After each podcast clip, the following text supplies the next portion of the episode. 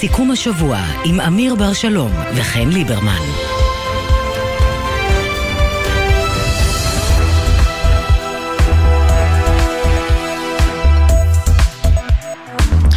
ושוב ערב טוב, אמיר. שלום, שלום חן. אחרי יום העצמאות שמח. כן, כן, היה יום עצמאות אה, נחמד בסך הכל. לי היה נהדר. כן. טוב, אנחנו, התוכנית הזאת תהיה בסימן ההפגנה שמתגבשת לה בירושלים, הפגנה בעד המהפכה המשפטית. אנחנו נהיה עם דיווחים משם, עוד מעט אה, נדבר עם חבר הכנסת אביחי בוארון מהליכוד, שהוא בין המארגנים של ההפגנה הזאת. אבל לפני זה, יש משהו שמסקרן אותי וכנראה ימשיך לסקרן אותי. נגלה למאזינים שאנחנו... כנראה ימשיך לסקרן אותי עד סוף ימיי. מה עבר לגילה גמליאל בראש כשהיא חתמה באותו ספר ביד ושם כשרת הביטחון? אני נורא נורא סקרנית לדעת מה קרה שם. את יודעת, אני חשבתי על זה. כן. אם אתה אומר, אוקיי, היה איזו מחשבה אינטואיטיבית של uh, שר ביטחון, אבל לא, היא כתבה שרת הביטחון. כלומר, כן, היא, כן. היא חשבה, היא לא, חשבה. היא הייתה התאמה, היא התאימה את התואר לעצמה. בדיוק, זה לא שהיא כתבה שר הביטחון, לפעמים את אומרת, את, את שומעת דברים ברקע ואת שומעת הרבה מאוד דברים ופתאום הביטוי הזה אה, אה, נתפס אצלך ואת משתמשת פה. כן. אבל לא, זה לא שר ביטחון, זה שרת הביטחון, כלומר אני טוען, תראה אנחנו לא ניכנס כאן למשפטים, אבל היה פה מודעות, זאת אומרת, הייתה פה מודעות. כי היא טוענת שלא הייתה מודעות, היא טוענת שזה היה בהיסח הדעת, והיא פשוט כתבה את זה אה, בלי לשים לב. אז ו- אני, שואל, אז אני שואל אם שרת מודיעין עושה דברים כאלה בלי מודעות, איזה דברים אחרים היא עושה עוד בלי מודעות? לא, תראה, זה דבר שהוא קטן שרת ואין מודיעין, בו... שרת מודיעין, אני חוזר, שרת מודיעין, כן, לא, אה, בסדר, אבל... זה לא דבר שהוא בסדר. קטן מבחינת הנזק שלו. אה, אני פשוט, אני באמת סקרנית, כי אני אומרת, דווקא, עם כמה שזה מוזר שהיא עשתה את זה בטעות, זה עדיין יותר הגיוני מכל דבר אחר. הרי אם היא עשתה את זה בכוונה, היא הרי הייתה יודעת לא באותו רגע שהדבר הזה יתגלה. אבל זה כמו שאני אחתום על צ'ק חן ליברמן. כן. לא, זה באמת מאוד מוזר. אז אני- אומרת, אני לא הקדמתי ואמרתי, הדבר הזה יסקרן אותי עד סוף ימיי. אני לא מודע- אלא אם כן גילה תוכל באיזשהו שלב אני כן נורא אשמח לומר, להגיד זה- מה קרה שם. כי כי קשה לי להאמין שזו גם הייתה איזושהי התבדחות שלה עם עצמה, כי אנחנו ביד ושם, את לא, זה לא הזמן לדחקות, נכון? אני באמת, אני לא יודעת, אני לא יודעת, אני סקרנית. הרי ברור לך שמישהו יבוא לקרוא את זה. את יודעת שאני בדיוק. בכל מקום, כן, בכל מקום שאני נמצא במסעות כאלה ואחרים של העבודה, נגיד עם ראש הממשלה, הייתי עם יאיר לפיד אה, אה, בווילה ואנזה. אז איך שהביקור נגמר, אני תמיד הולך לקרוא מה, מה כותבים המנהיגים. אני הולך, את יודעת, אה, סקרנות עיתונאית, סקרנות אישית, תקראי לזה איך שאת רוצה. למה אני אומר את הדברים? אני אומר את הדברים, מה, לא חשבת שמישהו יקרא את זה? נו, אז לכן אולי ההסבר שלה, שזו הייתה טעות, אולי זה אכן ההסבר הכי הגיוני, כי כל דבר אחר... לא, את יודעת מה, אני, לא אני, אני מסתדר. מצטרף אלייך, אני דן אותה לכף זכות ב, ב, בעניין, ה, בעניין הזה, אבל עדיין, את יודעת, זה טעות, זה... אתה אומר זו טעות שלא צריכה לקרות? לא, מאיפה היא יכולה לנבוע טעות כזאת? את יודעת מה, זה לא שהיא השרה לביטחון לאומי, שאתה יכול להגיד, אוקיי, אולי טעתה פה ב, במינוח. כן. זה, אין, אין שום דבר בתואר האמיתי שלה לבין התואר הזה.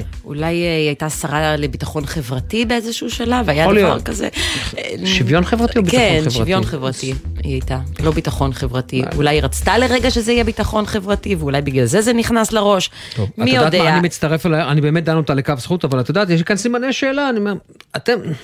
אה, תראה, זה בטוח פחות גרוע מג'סטין ביבר, שביקר בבית אנה פרנק, וחתם בספר שאם אנה פרנק הייתה היום בחיים, היא הייתה בליבר, שבליבר זה כינוי למעריצת ג'סטין ביבר. אז תמיד יש יותר גרוע מלחתום כשרת הביטחון, כשאת אינך.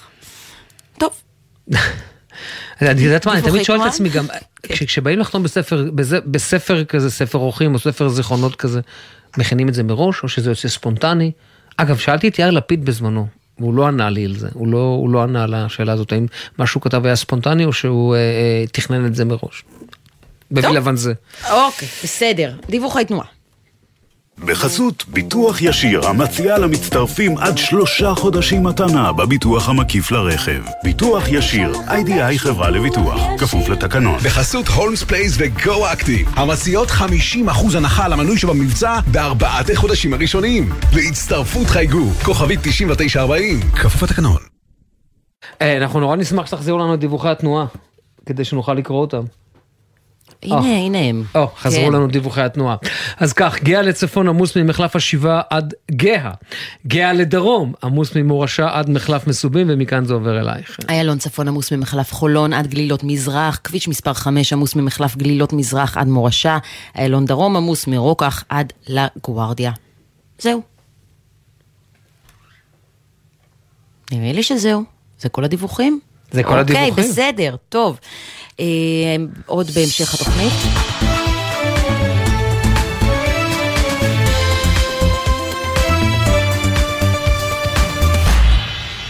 לאט לאט, לאט לאט. כן, אנחנו מניעים, פול גז בעלייה תכף, אל תדאגו. טוב, בהמשך התוכנית אנחנו גם אה, נדבר על מה שקורה עם אה, ארדואן אה, לקראת בחירות בטורקיה, ונראה שמצבו הבריאותי לא, לא בשיא, אתמול הוא... מה, מה, מה קרה שם בריאיון? הוא איבד הכרה? המצלמה על המנחה, זהו, אז אנחנו לא באמת יודעים מה בדיוק לא. קרה לארדואן, אבל אנחנו יודעים שהמצלמה נתקעה למנחה ולא חזרה לארדואן. כן, אבל את רואה את המנחה. את פתאום רואה את המנחה, כן. שהמנחה פתאום מב- מבין משהו, שותק, מגמגם, המצלמה לשנייה חותכת לארדואן, ארדואן לא בפריים כבר, כנראה נפל, כנראה, אני מסייג את הדברים, כנראה נפל, ומיד אחר כך אה, מופסק השידור, עוד מעט אנחנו אנחנו נהיה נצא- על ההשלכות. כן, אנחנו גם נצייץ את זה, מי שרוצה לראות, ואנחנו ננסה לדבר על, תראי, טורקיה, המדינה השנייה בגודלה בנאטו, חשובה מאוד, כל שכן עכשיו.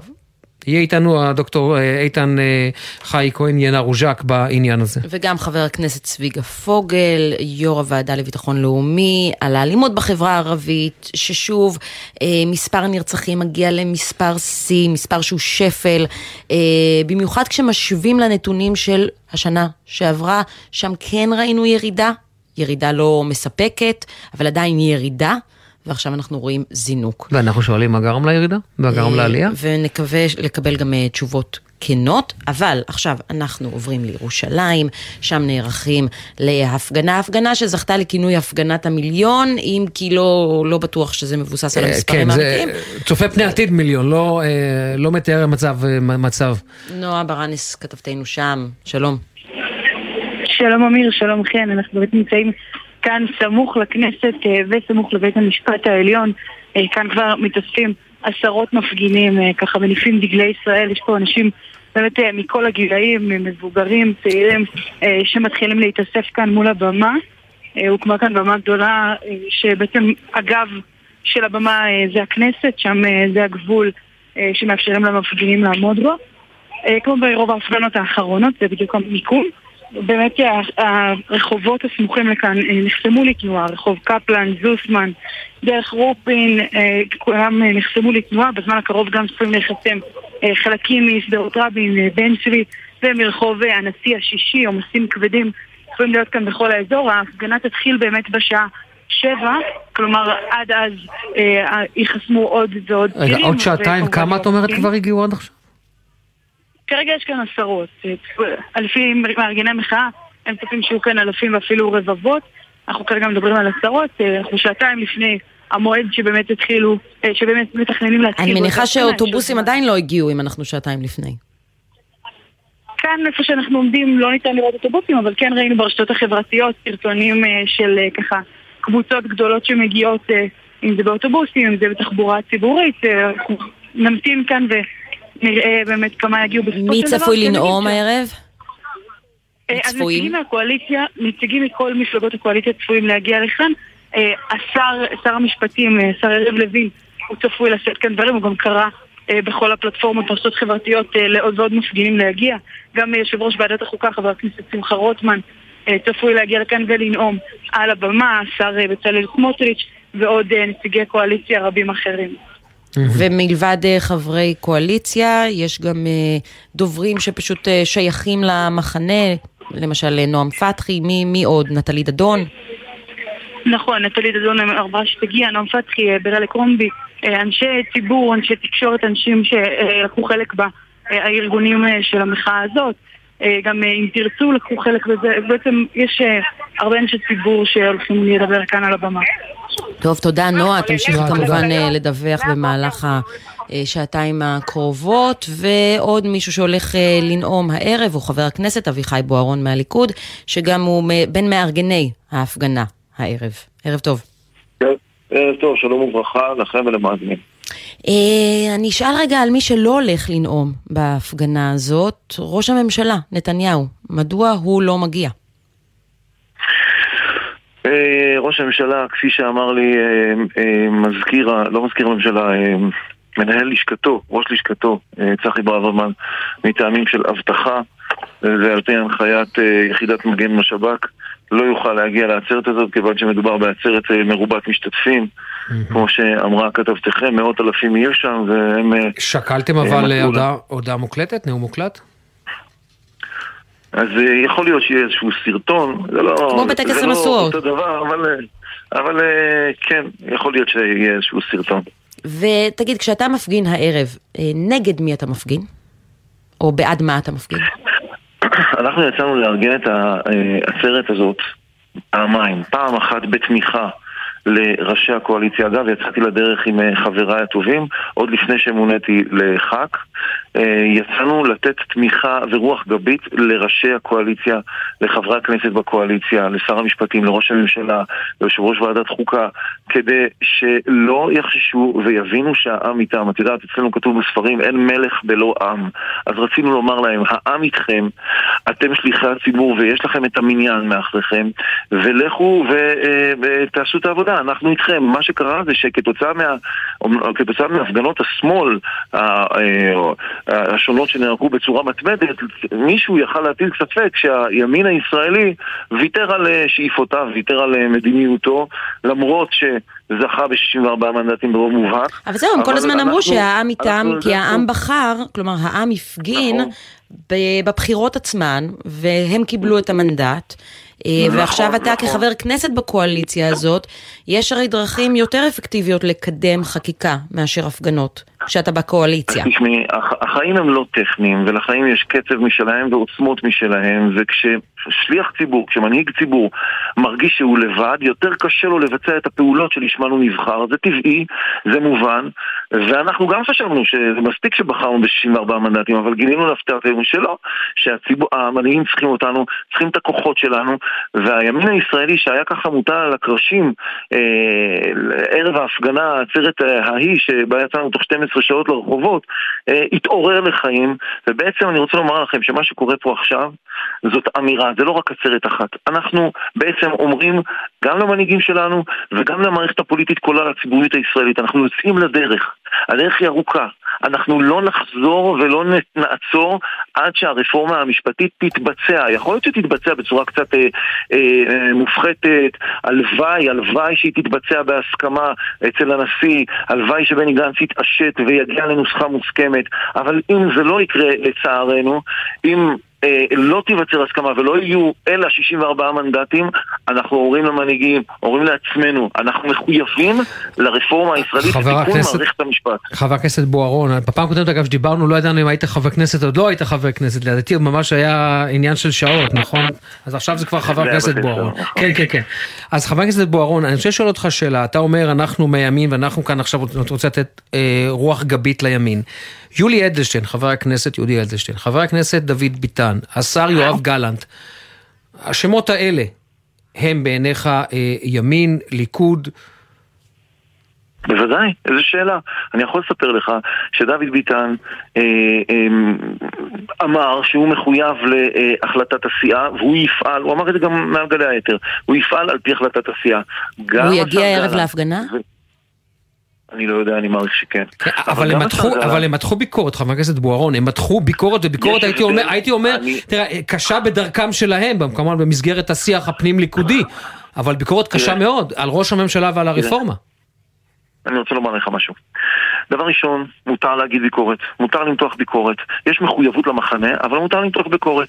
אני חושב שהביקורת שלהם הייתה בעיקרה טכנית על שאלת האיך. ולא מהותית על שאלת האם.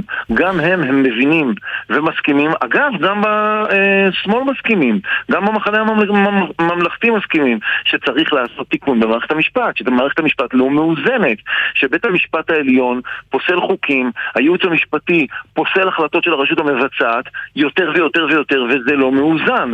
כולם מבינים את זה. השאלה, איך היה צריך לעשות את זה? בדיעבד, נכנסנו לתהליך של הידברות, וטוב שנכנסנו לתהליך של הידברות, והיום אחרי תהליך ההידברות אנחנו נהיה הרבה יותר בשלים להעביר את הרפורמה אם לא, אם לא נמצא את הנוסחה המנצחת, אבל אני מתפלל ומייחל כמו חבריי שכן תימצא הנוסחה המנצחת. ואני רוצה להגיד לכם עוד משפט אחד, אתם מדברים על 64 מנדטים, וההוא לא מסכים, וההוא לא מסכים, אני מזכיר לכם שיצחק רבין העביר את הסכמי אוסלו עם 61 מנדטים, לא 64, מסמך על קולות המפלגות הערביות כשמדובר בהסכם ביטחוני, נסמך על קולו של אלכס גולדפרד כמעט בשוחד פוליטי עם מיצובישי וסגן אה, שר, ובכל זאת יצא למהלך לאומי שעד היום אנחנו אה, אוכלים את פירות הבאושים שלו.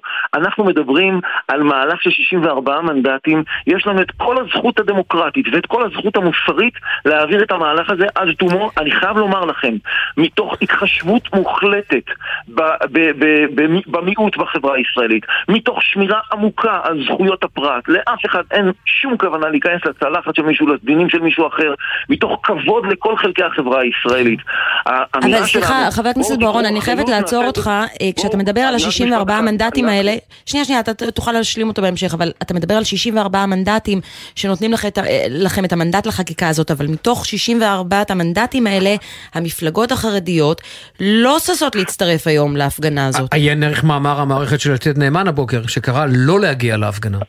אני בטוח שראיתם גם את מאמר המערכת של עיתון המודיע, שקרא כן להגיע להפגנה, ובוודאי אתם יודעים שכל קהילות חב"ד באשר הן מתכוונות להגיע להפגנה, ואפילו חברי כנסת משם כן. יגיעו להפגנה, אז בואו לא נתלה את כל הציבור החרדי, הציבור החרדי כמו כל ציבור בישראל, יש בו פלחים פלחים, ורוב רובו, אני אומר לכם, יהיה בהפגנה. יש אכן הסתייגויות של גדולי הדור מכך שהאירוע הוא לא תורני. אני מבין את זה. הציבור כציבור, אין, אין קריאות התנגדות למעט אותו מאמר שהזכרתם. הציבור כציבור, אני אומר לכם... אה, לא, אני גם רואה שחברי כנסת מש"ס ומיהדות התורה לא ממהרים להתראיין על ההפגנה הזאת, לקדם אותה, לקרוא לציבור שלהם להגיע, הם לא עושים את זה. גברתי, אני רוצה לומר לך משהו. הרפורמה המשפטית זה אה, סוגיה טכנית משפטית, אבל מה היא באה ומבטאת? יש פה שאלת המיליון דולר, או שאלת ה... לאן פנינו. האם פניה של מדינת ישראל לכיוון מסורתי, יהודי, לאומי, או שפניה של מדינת ישראל לכיוון רב-לאומי? בניגוד לעמדות מייסדיה במגילת העצמאות אגב, כפי שנהוג לנפנף. מייסדיה במגילת העצמאות רצו מדינה שהיא בית הלאום, בית ללאום היהודי, בית העם היהודי. ועכשיו, כתוצאה מפסיקות בג"ץ, כתוצאה מקו ליברלי, פרוגרסיבי, שמובל על ידי בג"ץ, בניגוד לעמדת העם בכנסת, בניגוד לעמדת העם בממשלה, יותר ויותר החלטות מתקבלות ברוח פרוגרסיבית, ליברלית, רב-לאומית, ופחות ופחות ברוח יהודית, מסורתית, לאומית. יש שיגידו שתוכניות סיפוח של הימין המתנחלי יכולות להביא אותנו למציאות של מדינה דו-לאומית. לא, ולא בג"ץ. אפשר להיכנס גם לסוגיה הזאת, אבל גם החרדים, למה פתחתי בזה? כי גם החרדים מבינים שזאת השאלה עכשיו, לאן פניה של מדינת ישראל במאה השנים הקרובות? לא בצורה פונדמנטליסטית חלילה, אלא בצורה של מה פניה של המדינה. האם המדינה הזאת תהיה אה, מדינת כלל אזרחיה, מדינה רב-לאומית כמו שאמרתי, או מדינה יהודית, לאומית, שמכבדת את המיעוטים שבה ונותנת, ונותנת זכויות פרט לכל אדם באשר הוא אדם. אבל כמדינה, מדינה יהודית, וזה רצון העם, ואת רצון העם צריך לבטא גם בהחלטות שמתקבלות, גם על ידי הרשות המבצעת וגם על ידי הרשות המחוקקת. אם אתם רוצים לשאלה... אז שוב, אבל יש לך קו ישיר לראש הממשלה נתניהו, לא עדיף פשוט להגיד... להגיד לו את הדברים האלה בצורה ישירה מאשר דרך הפגנה? כמו שאמרתי לך, הזוהר הקדוש כותב, אין מלך בלא עם. גם המלך צריך לדעת שהעם איתו. בנימין נתניהו הוא לא מלך, אבל הוא בבחינת מלך, הוא ראש ממשלה. וראש ממשלה, כשרואה שהעם שלו, שהמבחר, שהבוחרים שלו, אומרים לו, לך, אנחנו מאחוריך, הוא מתקבל, הוא מתחזק מזה, הוא מתעצם מזה, כולנו בסופו של דבר בני אדם, בשר ודם, ואנחנו מתחזקים. אני חייב להגיד לך, ראיתי את יריב לוין אחר אבלו, אחרי העצרת ההיא, לפני כחודש, הוא התחזק פיזית. מהעצרת הזאת. כי בא ציבור גדול ואמר לו, יריב, אנחנו איתך, אנחנו מחבקים אותך. כולנו אנשים, אוקיי, כולנו בשר ודם. הנקודה ברורה, לא, לא, אה, הנקודה ברורה, חבר הכנסת בוארון, אנחנו רוצים להספיק איתך עוד כמה עניינים. כן, אבל אה, אני רק רוצה לדעת, קראתם לזה הפגנת המיליון, לא נראה שיבואו מיליון, אבל כמה אה, אנשים שיגיעו, מה המספרים שיספקו אתכם? אני אגיד לך, קראנו לזה הפגנת המיליון, אני חושב, חוכמה, אני אומר את זה בזהירות כמובן, כיוון שהאמירה הזאת מבטאת רבותיי, כולנו מגיעים. כל המחנה הלאומי מגיע. אני רואה, עכשיו סיימתי ביישוב אה, אה, עץ אפרים בשומרון, אנשים מבוגרים אומרים, אנחנו מחכים לאוטובוס 150 איש.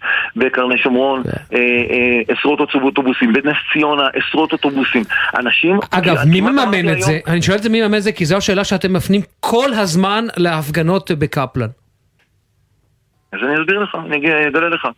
רוב המימון הגיע, מה זה רוב המימון? יש חלק גדול מהמימון שהגיע בתרומות מהציבור הרחב, צ'רי דיי, אפשר להיכנס לאינטרנט ופשוט לראות את זה. וחלק גדול מהמימון אה, אחר הגיע מגופים, ארגונים שמאמינים בערכי האירוע הזה, שדוגלים בערכים שאנחנו אה, באנו לבטא. אתה מכחיש את המספרים 600 אלף שקל מקופת הליכוד ומיליון אה, נקודה, 1.2 מיליון מהציונות הדתית? אני לא מכחיש אותם, אני לא יכול לחתום עליהם, יש חוסר דיוק רב במספרים האלה, אבל כיוון שמדובר במספרים שהם לא רק מנת חלקי, אלא גם מנת חלקן של הנהלות המפלגות האלה, ואגב, כל המספרים... לא, אבל הליכוד זה אתה, חבר הכנסת בוארון, ליכוד זה אתה, אני- 600 אלף מהליכוד, אתה יכול לאשר? אני- אני לא, אני לא מנהל הליכוד, ואני לא אמון על... אה, אבל אה, אתה ממארגני אה, ההפגנה.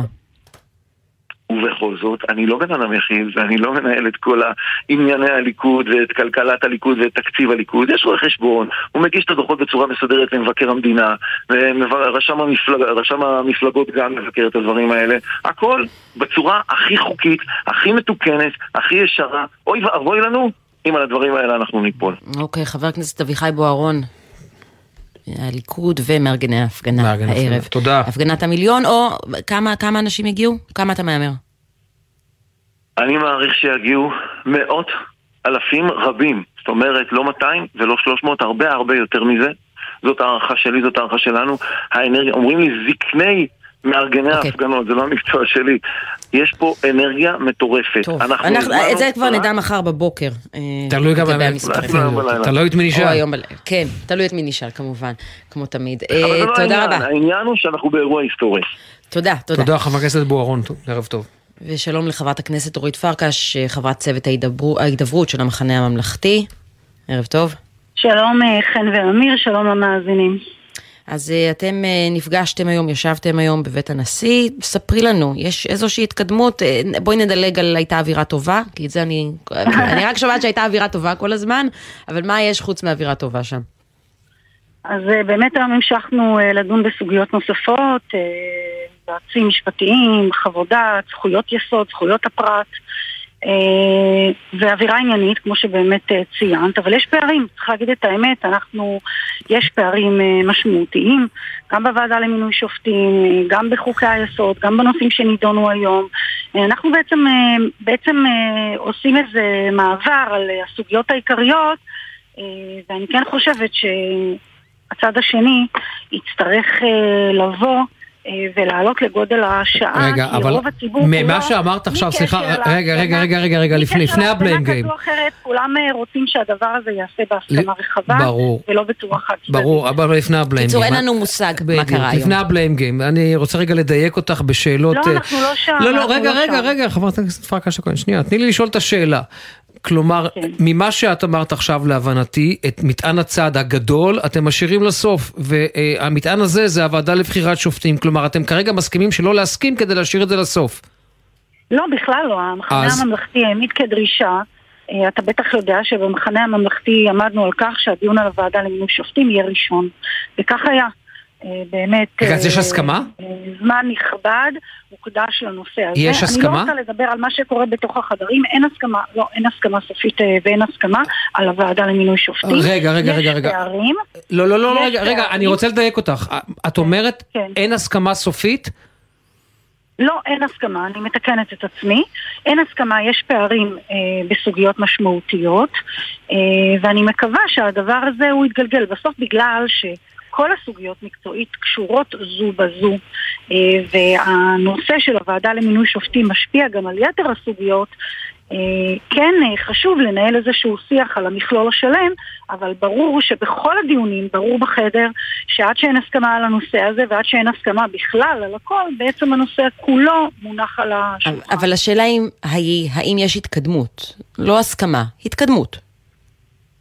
אני לא יודעת אם יש התקדמות. אני כן יכולה לומר שבטח כמישהי שהייתה ימים רגע, שלמים אם- אם את לא- אם את לא יודעת, אז מי כן? לא, ואני רוצה לענות, אני... אבל אני יכולה לומר שבשונה מהאווירה שהייתה בוועדת החוקה, יש הבנה למשל שחלק מהסעיפים בחקיקה הזו שנוצרה באמת באמת אין ולא היה להם מקום, ואני גם לא רוצה להיכנס פה לפרטים. ופה בעיניי אני אומרת לך שפשוט חבל לי. רגע, אבל זה לא מעניין מה שאת אומרת. את אומרת שיש אנשים בתוך צוותי המשא ומתן מטעם הקואליציה שמודים שהייתה כאן חקיקה אה, בעייתית? לא אוברשוט צריך באנגלית. לא צריך ללכת לחדרי ההידברות. שמענו את ראש אנחנו מכירים את הדברים של יריב לוין, אבל זה לא נגע ל... שמענו את הדברים של ראש הממשלה, שמודיע בריאיון לציבור שבאמת פסקת ההתגברות כתובה בצורה קיצונית במיוחד. אז חבל על ארבעת החודשים האלה ועל ההרס הזה שנעשה לחברה שלנו, וליום זיכרון שעבר באווירה כל כך מורכבת לכולנו. אם מראש היו שמים קצת יותר תשומת לב, תראי, זה לא סתם רפורמה, זה לא איזה שינוי כלכלי, זה לא איזה נושא שקשור איזה, זה דבר שלא סתם אה, גרם לכזו תגובה חברתית אה, קשה. הדבר הזה הוא אה, משמעותי. אג- אבל אני רק רוצה להבין, את יודעת, את מציירת כאן תמונה שגם חן וגם אני שואלים את עצמנו, רגע, אז, אז מה היא אומרת? יש התקדמות או אין התקדמות? כשאתם יושבים עכשיו, ב, ב, אנחנו מדברים על איזה יום זה, זה כבר היום העשירי לדעתי, נכון? של ה... אה, או אולי אפילו יותר של המפגש הזה. יש סעיפים לא, מסוימים, אני לא חושבת שאנחנו יש... ביום העשירי. לא, לא, היו פגישות היה- טכניות, נכון, היה- אולי לא היה- אתם, היו פגישות צוותים טכניות. אני חושבת שהחל משבוע הבא הדברים ייכנסו לקצב הרבה יותר משמעותי בגלל שבעצם מסתיימות החגים וכל הדברים האחרים שהיו אה, וכן, יש כרגע פערים.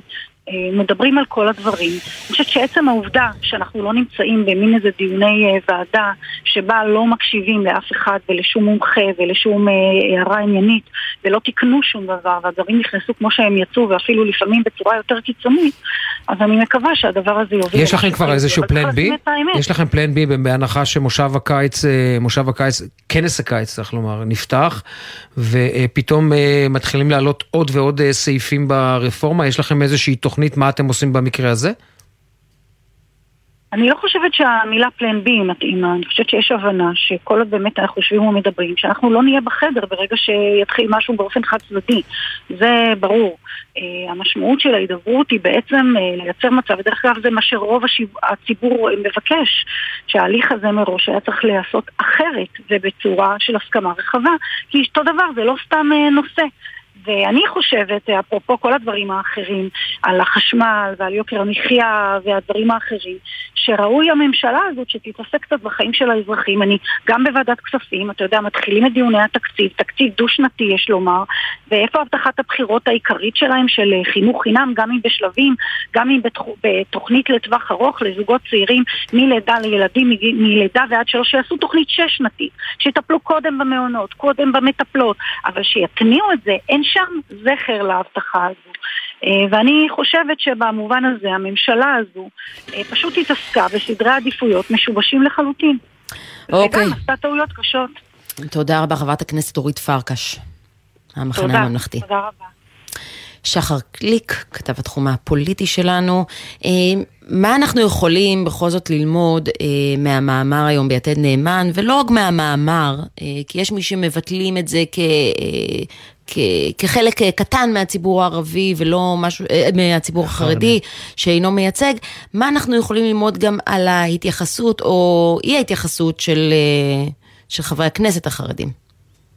כן, אז תראי, אה, קודם כל צריך לומר, הסיפור הזה הוא חלק מקו שבו נוקטים חברי הכנסת החרדים כבר פחות או יותר מתחילת המאבק הזה על השינויים האלו במערכת המשפט. המפלגות החרדיות מדברות בעצם בשתי קולות. מצד אחד הן אומרות, אנחנו רוצים את השינויים האלו, הרפורמה הזו היא טובה לציבור החרדי, היא חלק ממה שהוא מאמין בו, והיא נחוצה כדי להעביר כל מיני חוקים, בראשם כמובן חוק הגיוס, שפסקת ההתגברות אולי תעזור אה, לסדר אותו בצורה שתתאים להם, זה מה שאומרים בציבור החרדי. מהצד השני, המצב ברחובות, הכעס כלפי הציבור החרדי והציבור באופן כללי של תומכי הקואליציה הזו, מבחינתם הם על המוקד והם לא רוצים להכניס את הציבור החרדי עוד יותר לזה. ההפגנה הזו שהייתה בזמנו בבני ברק, הכניסו אותם במיוחד, הם לא רוצים את הציבור החרדי בלב המאבק הזה, הם לא רוצים לשים אותו על המוקד ולכן הם רוצים לקחת צעד אחורה. זה פחות או יותר הגישה של המנהיגים החרדיים, ולכן באמת אנחנו רואים... אבל השאלה, שחר, זה חוצה מחנות בין החסידים לליטאים? כי אני רואה רק את יד נאמן, הליטאי, הוא זה שיצא בקריאה. תראה, אף אחד לא יוצא בקריאה להתנגד, זאת אומרת יוצאים בקריאה שלא להגיע להפגנה עצמה, אבל כן, זה חוצה את כל המחנות פחות או יותר, אה, לפחות בהנהגה החרדית, לא בהכרח בציבור החרדי, שהגיוני מאוד שנראה רבים ממנו דווקא כן מגיעים להפגנה הזו הערב, אבל מבחינת הגישה הזו, כל המפלגות החרדיות, גם, אגב, גם ש"ס, גם יהדות התורה וגם פלגיה של יהדות התורה הולכות בקו הזה שהם לא רוצים להפוך את הציבור החרדי למוקד של המחאה הזאת. גפני מדבר אה, אה, היום עם אה, קבוצה של פעילים, וכששואלים אותו על הסיפור הזה של ההפגנה, אז הוא אומר, תראו, ההפגנה הזו, זה לא התפקיד שלנו להחליט אם כן להגיע או לא להגיע, זה תפקיד של הרבנים, ככה מתחמק מלהתייחס גם למאמר וגם באופן כללי להגעה. שואלים אותו, אתה תגיע הרב גפני? אז הוא אומר, אני לא יודע, אני אשאל את הרב שלי. כמובן שגפני לא מתכנן להגיע להפגנה הזו, אבל הוא כן מתחמק מלהגיד את זה, כן מתחמק מלקחת איזשהו צד.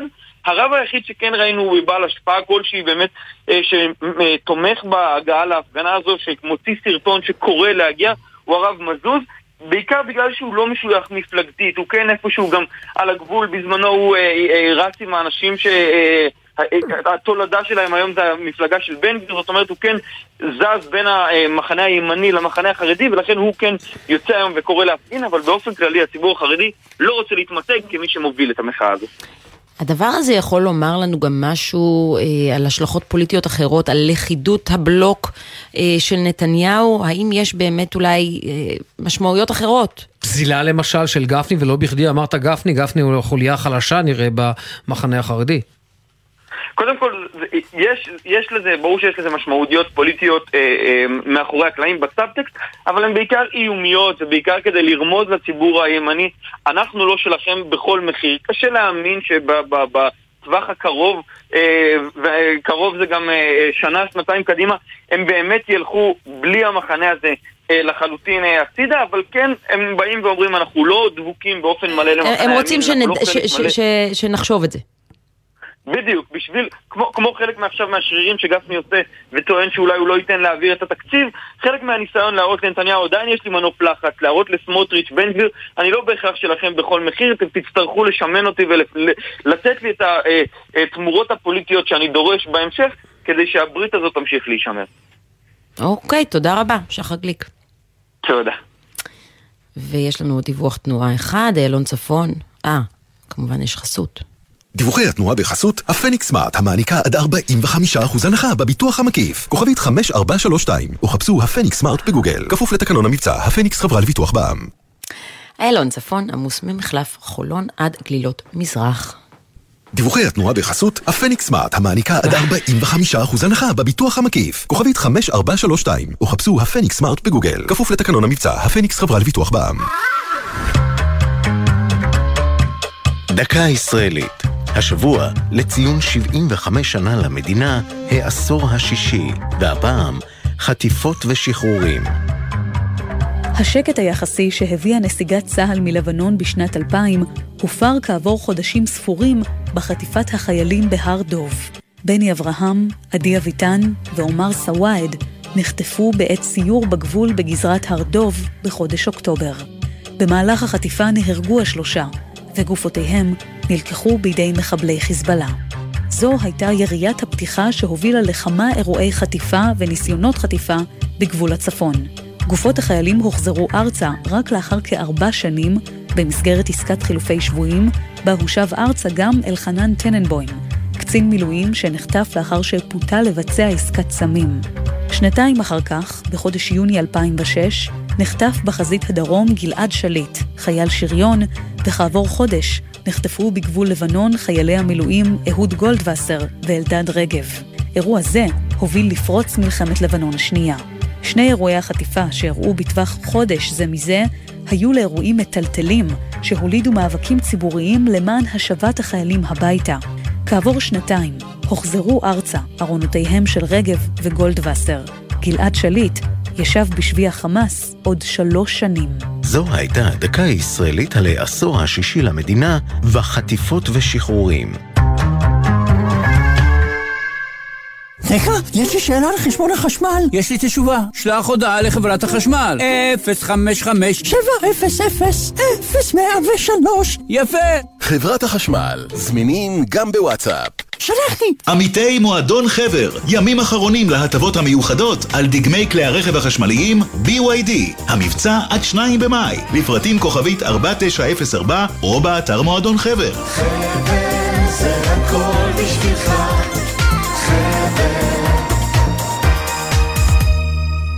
כמה זה יחס אישי, כפול מרצים מעולים, לחלק לכיתות קטנות, התשובה, 90% השמה בשנה שעברה. עזריאלי, חממה למהנדסי העתיד ולמהנדסות העתיד, מזמינה אתכם ליום הפתוח, יום שישי, חמישה במאי, כוכבי 9087.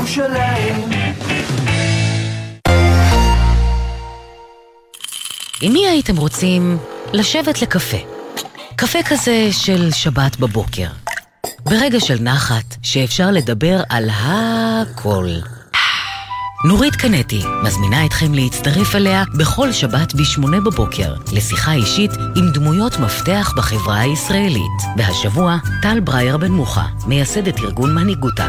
שבת, 8 בבוקר, גלי צה"ל. עכשיו בגלי צה"ל, אמיר בר שלום וחן ליברמן.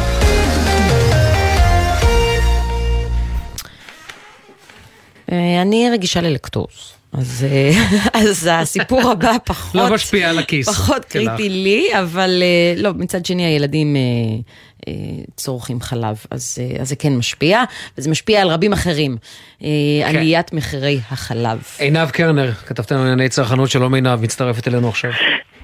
שלום חן, שלום אמיר. תעשי לנו סדר. כן, אז נעשה סדר. אז קודם כל נתחיל מזה שבערב יום הזיכרון, רגע לפני פתיחת טקסי הזיכרון ליום, לחללי צה"ל אה, ופעולות האיבה, אה, אה, ועדת המחירים פרסמה את המחירון החדש של. מוצרי חלב בפיקוח. אנחנו מדברים על הלב- הלבן, השמנת, גבינה צהובה, גבינה לבנה, חלב שלושה אחוזים, גם בקרטון וגם בשקית, ואנחנו מדברים על עלייה של 16 אחוזים שאמורה להיכנס לתוקף ממש ביום שני הקרוב. אה, זה קרה לאחר אה, שיחות רבות שהיו גם עם הרפתנים, גם עם המחלבות, במיוחד הגדולות, טרה ותנובה, נציגים אה, מבכירים בענף החלב. ובשבועות האחרונים שקדמו להחלטה של ועדת המחירים היו פגישות תכופות יותר. הבוקר לראשונה שר האוצר אה, סמוטריץ' מגיב לדברים, מאשים את הממשלה הקודמת, בעצם מאשים את קודמו, את ליברמן, אומר זה לא יקרה. מאז הייתה פגישה נוספת הבוקר עם אה, סמוטריץ' ועם המחלבות הגדולות וגם אה, עם עוד אה, גורמים בענף החל- החלב, אלא שבמקום לבוא עם פתרונות ולהציע אולי סבסוד ישיר או לחל... לבטל את המע"מ אה, רק על הנושא הזה של העלייה, הוא בא ופנה לליבן של המחלבות, אנחנו מכירים את זה מאירועים קודמים שהיבואנים הגדולים מעלים אה, מחירים, ופה אגב זה בשליטת הממשלה, הממשלה היא זו שקובעת להעלות את מחירי חלב בפיקוח, פנה למחלבות לשקול את האפשרות של לא להעלות את המחירים, לא הייתה שום הצעה קונקרטית על השולחן, ממה שאני מבינה המחלבות לפי שעה סירבו בטענה שהן הגישו אה, פתרונות מסוימים במהלך ארבעת החודשים האחרונים כפי שפירטתי קודם ולא נעשה עם הדבר הזה כלום אם לא יינתן פתרון אמיר וחן ביום שני הקרוב מחירי חלב בפיקוח יעלו ב-16% ולכך תהיינה השלכות נוספות ברור, על כל המוצרים הנלווים. בוודאי, גם אנחנו למוצרים נצרף- שאינם בפיקוח. אנחנו נצרף לשיחה הזאת את איציק שניידר, מנכ"ל מועצת החלב, ערב טוב. אהלן, ערב טוב, שלום לכם. האם יש דרך למנוע את ההתייקרות הזאת? עד שבוע הבא? השבוע הקרוב? תראו, אנחנו נמצאים כבר אה, אחרי הדקה ה-90, אה, כבר אה, הנושא הזה מעוגן בחקיקה, בתקנות למעשה ובהסכם, וכבר מחירים פורסמו, וכאילו זה יצא לדרך, אבל תמיד תמיד אפשר לעשות משהו ברגע האחרון, וכמו שאוהבים במדינת ישראל, אז מחכים תמיד ברגע האחרון, גם במקרה הזה. אה, היום, אה, כמו שנאמר בפתיח, אנחנו נפגשנו עם, אה, עם שר האוצר, גם, גם המחלבות הגדולות, גם מועצת החלב. שר האוצר הצהיר כל- היום, לא ניתן לזה לקרות. זה אשמת הממשלה הקודמת, חוסר אחריות של לפיד וליברמן, לא ניתן לזה לקרות. הסכם. האם הוא הביא הסכם, משהו... רק בוא, בוא, בוא, כן, את אומרת פה דבר חמור. הסכם שחתמה המדינה עם הרפתנים, אומר שר האוצר החדש, ההסכם הזה הוא, איך הוא קרא לזה? קרא לזה חוסר אחריות. חוסר אחריות. אז אה, אני, אני, אני לא שמעתי את שר האוצר אומר את הדברים האלה. אמיר, ברשותכם, אני רק רוצה לתקן ולומר שאת החוסר אחריות אמר ליברמן בעקבות הדברים של אה, סמוטריץ', אה. אחרי שסמוטריץ' תקף אותו, אז הוא אמר אפס אחריות, אפס לקיחת אחריות, אפס מנהיגות ואפס ניהול. זה היה בתגובה לדבריו של סמוטריץ'. בכל מקרה, אה, סמוטריץ' מאשים את הממשלה הקודמת, והוא אומר, לא ניתן לזה לקרות. אז אני מנסה להבין ממך, איציק שניידר, אה, האם הוא הביא היום לפגישה הזאת איזה שהם רעיונות שאפשר ליישם כדי למנוע את ההתייקרות הזאת? אז אני אגיד ככה, אנחנו בעצם בעיצומו של משא ומתן, הדברים אה, לא נפתחו ולא נגמרו, לכן אני לא, לא רוצה להוציא דברים מתוך החדר, אבל אני כן יכול להגיד שגם אה, מצידנו, גם מצד המחלבות, אה, אה, שמנו פתרונות, הצעות לפתרון על השולחן. שיכולות לצמצם, אולי אפילו למנוע את עליית המחיר, וגם שר האוצר מצידו שם הצעות על השולחן. כרגע אף אחד מההצעות לא שלנו ולא של אה, שר האוצר. רגע, אבל בוא, בוא, בוא, אתה יודע, אני, שונא, סליחה שאני קוטע אותך, אבל אני שונא שמדברים בסיסמאות, ואתה יודע, אני כל הזמן אומר, אימא שלי לא מבינה מה אמרת עכשיו. כשאתה אומר הצעה על השולחן, אמרת, אפשר למנוע את עליית המחיר, אם מדינת ישראל תסבסד. אמ- נכון או לא? אני לא אמרתי את זה, אני אמרתי ש... ש... אז, אז סליחה, קודם כל אני מבין שאתה שונא שמדברים בסיסמאות, אבל אה, אני גם... אה, לא, כשאתה אומר שמנו אה, הצעה, שמנו הצעה לא, שאפשר אני לא- למנוע, אני- רגע, אני- רגע, אני רגע, אגיד רגע, אני- רק אני- רגע, איציק שניידר, רגע, תנו לי לסיים משפט, שנייה. אבל תפרוט את זה לפרטים. אנחנו נמצאים במהלך של משא ומתן, זה לא רציני ו... לא, לא, לא, אתה לא עונה לי, לא, לא, דברים- סליחה, אתה לא עונה לי, אני רוצה תשובה. כשאתה אומר, לצורך העניין, אנחנו הצענו הצעות שיכולות למנוע את עליית המחיר. מה ההצעה? אז זה בדיוק, זה בדיוק מה שאני לא רוצה להגיד, אנחנו שמנו את הדברים, הדברים נשקלים על ידי משרד האוצר. אז אתה לא, עדיין אז. אז אתה כן מדבר בסיסמאות. אני אמרתי מראש שאני לא מוציא את הדברים שנאמרו בתוך אה, חדר המשא ומתן החוצה. אוקיי. אתה איתנו, איציק שניידר? כן, בוודאי. אה, כי שתקת, כי שתקת לרגע. אז אני שואל אותך שאלה, אתה יודע מה? שאלה שאולי תנסה להסביר לי איזה דיסוננס. ישראל היא מספר אחד, ב, אה, מספר אחד בעולם בתפוקת חלב לפרה, נכון? נכון. אז איך זה שהחלב כאן הוא, יותר, הוא הכי יקר ב-OECD? אז נכון, כמו שאמרת נכון, ישראל מובילה בעולם בנושא של ייצור החלב, הפרות שלנו מהטובות בעולם, מייצרות הכי הרבה חלב, ואנחנו מובילים בטכנולוגיה, מובילים בכל מה שקשור לענף החלב, אנחנו אה, אה, מעל כולם, אה, וזה נכון. אה, מצד, זה, זה בצד של הייצור. בצד של עלויות הייצור, אנחנו בנחיתות מאוד מאוד גדולה. קשה מאוד אה, ל- ל- לייצר פה חלב, לגדל פה את האוכל של הפרות. זה, זה אה, משימה מאוד מאוד אה, יקרה. אם, אם באירופה אתה רואה אה, מחזורי גידול של, של מזון גז ושחטות של שלוש וארבע פעמים בשנה, בישראל בוא נדבר רגע על. בוא נדבר על מחזורים כספיים ועל רווחיות, חל... רווחיות מחלבות. האם הרווחיות של ישראל היא גם חריגה בהשוואה ל-OECD? ממש לא, המחלבות במדינת ישראל מרוויחות אה, אה, אותו דבר, אולי פחות ממחלבות אחרות אה, בעולם, וכך גם הרפתנים שלנו. טוב, בסדר. בקיצור, בקיצור, יש לנו עד יום שני לסגור את העניין הזה. אני מניח שכמו שהוא אמר, בישורת האחרונה, מעניין אותי, לראות, מעניין אותי מאוד לדעת מה פתרון הקסם שאפשר לא להעלות מחיר, ועדיין המדינה לא תסבסד. זה לא אמרתי, זה אתה אומר. אה, אותי מעניין מה זה אומר שתפוקת הפרות בישראל גבוהה יותר. זה עכשיו קצת אה, מחוץ לנושא המרכזי. אז, אז, אז אני, זה אבל נורא מה זה אומר? פשוט. במדינת, אז אני אגיד לך מה זה אומר. זה אומר שמדינת ישראל פרה מייצרת בממוצע אה, אה, 12,400 אה, ליטר אה, בשנה, לעומת פרות באיחוד האירופי שמייצרות בממוצע נגיד 8,000, ובארצות הברית סדר גודל של אה, 11,000. ומה מה, מה השוני בין הפרות, או בטיפול בפרות האלה, שגורם להם להפיק השו- יותר? אז השוני הוא שבמדינת ישראל אנחנו מנהלים את, את, את אה, הפרות דרך אה, מאגר נתונים בדיגיטל אה, ארצי, אנחנו מנהלים את הגנטיקה ואת ההשבחה הגנטית גם כן במאגר ארצי שאין שני ואין דומה לו בעולם, ובגלל זה ובגלל הידע שנצבר בו והרפתנים המצוינים שלנו, אנחנו מגיעים לתוצאות שכל מדינות העולם מתקנות בנו. יש לזה השלכות על איכות החלב? ממש לא, החלב שלנו באיכות אה, מעולה, גם בזה אנחנו מובילים בחלב, בעולם, סליחה, גם, גם בהרכב החלב, גם באיכות החלב. ישראל מבחינת חלב, אה, אה, בכל הקטע של הייצור זה ממש אור לגויים וממש גאווה גדולה מאוד. למעט המחיר. במחיר יש לנו בעיה, אבל זה דברים אובייקטיביים שאין לנו שליטה עליהם. אוקיי, איציק תודה. שניידר, מנכ"ל מועצת החלב, תודה רבה לך, ערב טוב. תודה לכם. עכשיו אנחנו חוזרים לענייני אה, ארדואן. מה, אתה אתה אוהב- כועס, כן, אתה כועס, לא, כי אוקיי. אני אוהב שורות תחתונות. אני אוהב שורות תחתונות, אנחנו אבל פה אתה לתת... מבין שכשמישהו במשא ומתן, הוא לא תמיד יכול שלא- לשים את כל הקלפים. אז שלא יעלה לשידור, או שיעלה לשידור ויספר, אה, ייתן ייתן נתונים, שלא יעלה לשידור, אני לא רוצה לשמוע עכשיו, אה, אני לא רוצה לשמוע סיסמאות. אוקיי, את יודעת, הרי אנחנו עכשיו הפה של הציבור לצורך העניין. הציבור לא יכול לשאול את מנכ"ל מועצת החלב את השאלה. אני כאן ואת כאן כדי לשאול את השאלות האלה. ואם הוא בא ואומר, מפריח סיסמאות לאוויר, ואומר, יש פתרון, אבל, אוקיי, אז מה הפתרון? לא, אבל אין הרבה מרואיינים שאומרים הרבה יותר מסיסמאות, ובגלל זה מעניין אותי מה דווקא בסיפור הזה לחץ לך על הכפתורים, אבל אנחנו כבר את אה, יודעת מה נדבר על דעתי זה על בזמן הרבה מאוד, החדשות. על הרבה מאוד מרואיינים שהולכים סביב סביב סחור סחור. טוב, בסדר. אבל רועי פה מעבר לזכוכית, מרגיע אותי.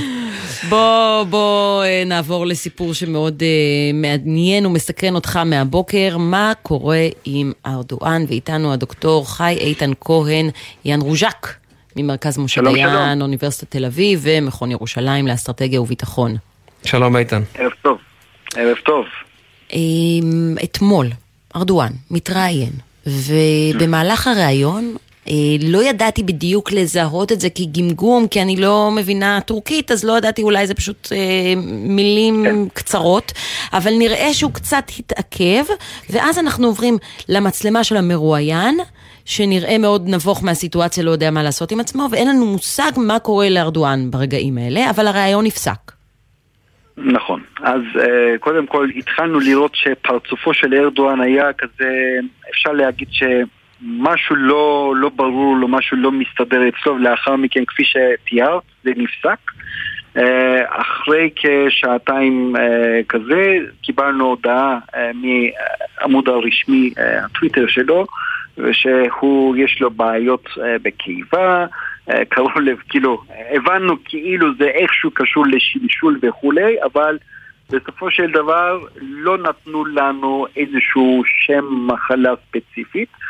אה, ונאמר שהיום הוא ייקח חלק ב, אה, ב, בטקס של חנוכת הריאקטור, הכור הגרעיני הטורקי בדרום טורקיה. במרסין. אה, אבל הוא, נכון, אבל אה, הוא, הוא חנך את זה באמצעות זום, מה שנקרא. אה, והוא לא לקח חלק באופן פיזי, והוא ערך אה, מסיבת עיתונאים, אה, ורואים שהוא חלש, אבל עדיין מתפקד. אני חושב שגם ראיתי כל מיני אה, דיווחים שהוא אושפז והמשפחתו נקרעה, אז אני חושב שזה ממש מנותק מהמציאות, משום שמי שמתעסק בטורקיה כולם יודעים אה, שהבית חולים של ארדואן זה בקומה מינוס אחד בארמונו, אז לכן אם וכאשר יקרה לו משהו, אז אנחנו אה, האחרונים שנשמע את זה באמצעות תקשורת שהמשפחתון נקרעה אה, כביכול, אז אני מציע שלא נתרגש יותר מדי, אני, אם אני קצת מכיר אה, את אה, הלך הרוח בטורקיה וכשאני מתרשם היום למשל מההופעה של ארדואן, אני חושב שארדואן יהיה איתנו עוד הרבה זמן וישראל צריכה להיערך אה, בזה. רגע, אבל אה, אנחנו מדברים, אתה יודע, מדברים על מצבו של ארדואן, עובדתית, אבל דוקטור יאנה רוג'ק, כך, הוא ביטל את, עד להודעה חדשה את כל האירועים הפוליטיים שהוא היה אמור להשתתף בהם במסגרת הקמפיין לקראת הבחירות. אגב, מתי הבחירות? זה 18 ביוני או שזה קודם? 14, 14 במאי. 14 במאי, כלומר אנחנו מדברים על שבועיים. אוטוטו. אנחנו מדברים על שבועיים, הוא מפגר בסקרים. נכון. הוא, אה, אה, נכון, הוא, רואים אותו אתמול, לצורך העניין, שלא כל כך ברור מה קורה לו. אה, יש מישהו במפלגה של ארדואן ששואל את עצמו את השאלה, אומר, חברים, מה קורה? אנחנו שבועיים לפני בחירות? אה, לא, דווקא מנסים אה, להראות שארדואן הוא גם בן אדם והוא כל כך התעייף כי הוא כל כך עובד קשה למען טורקיה אה, זה דבר מאוד סוציולוגי, אולי פה בארץ זה, זה לא כל כך תופס ולא מוכר מה שנקרא במרכאות, אבל בטורקיה ברגע שהמנהיג אה, למשל בוכה מדי פעם או אה, חולה מדי פעם, אז זה בעצם יכול לשחק לטובתו. ועצם זה ברשתות החברתיות, יש כל מיני שמועות שהוא מת, שהוא ימות בקרוב, אז הוא גם מקבל מזה תמיכה. כלומר, עצם העובדה שעושים נגדו השמצה אה, מסביב לבריאות שלו, זה הופך אותו לקורבן במרכאות, אה, והוא נהנה מזה.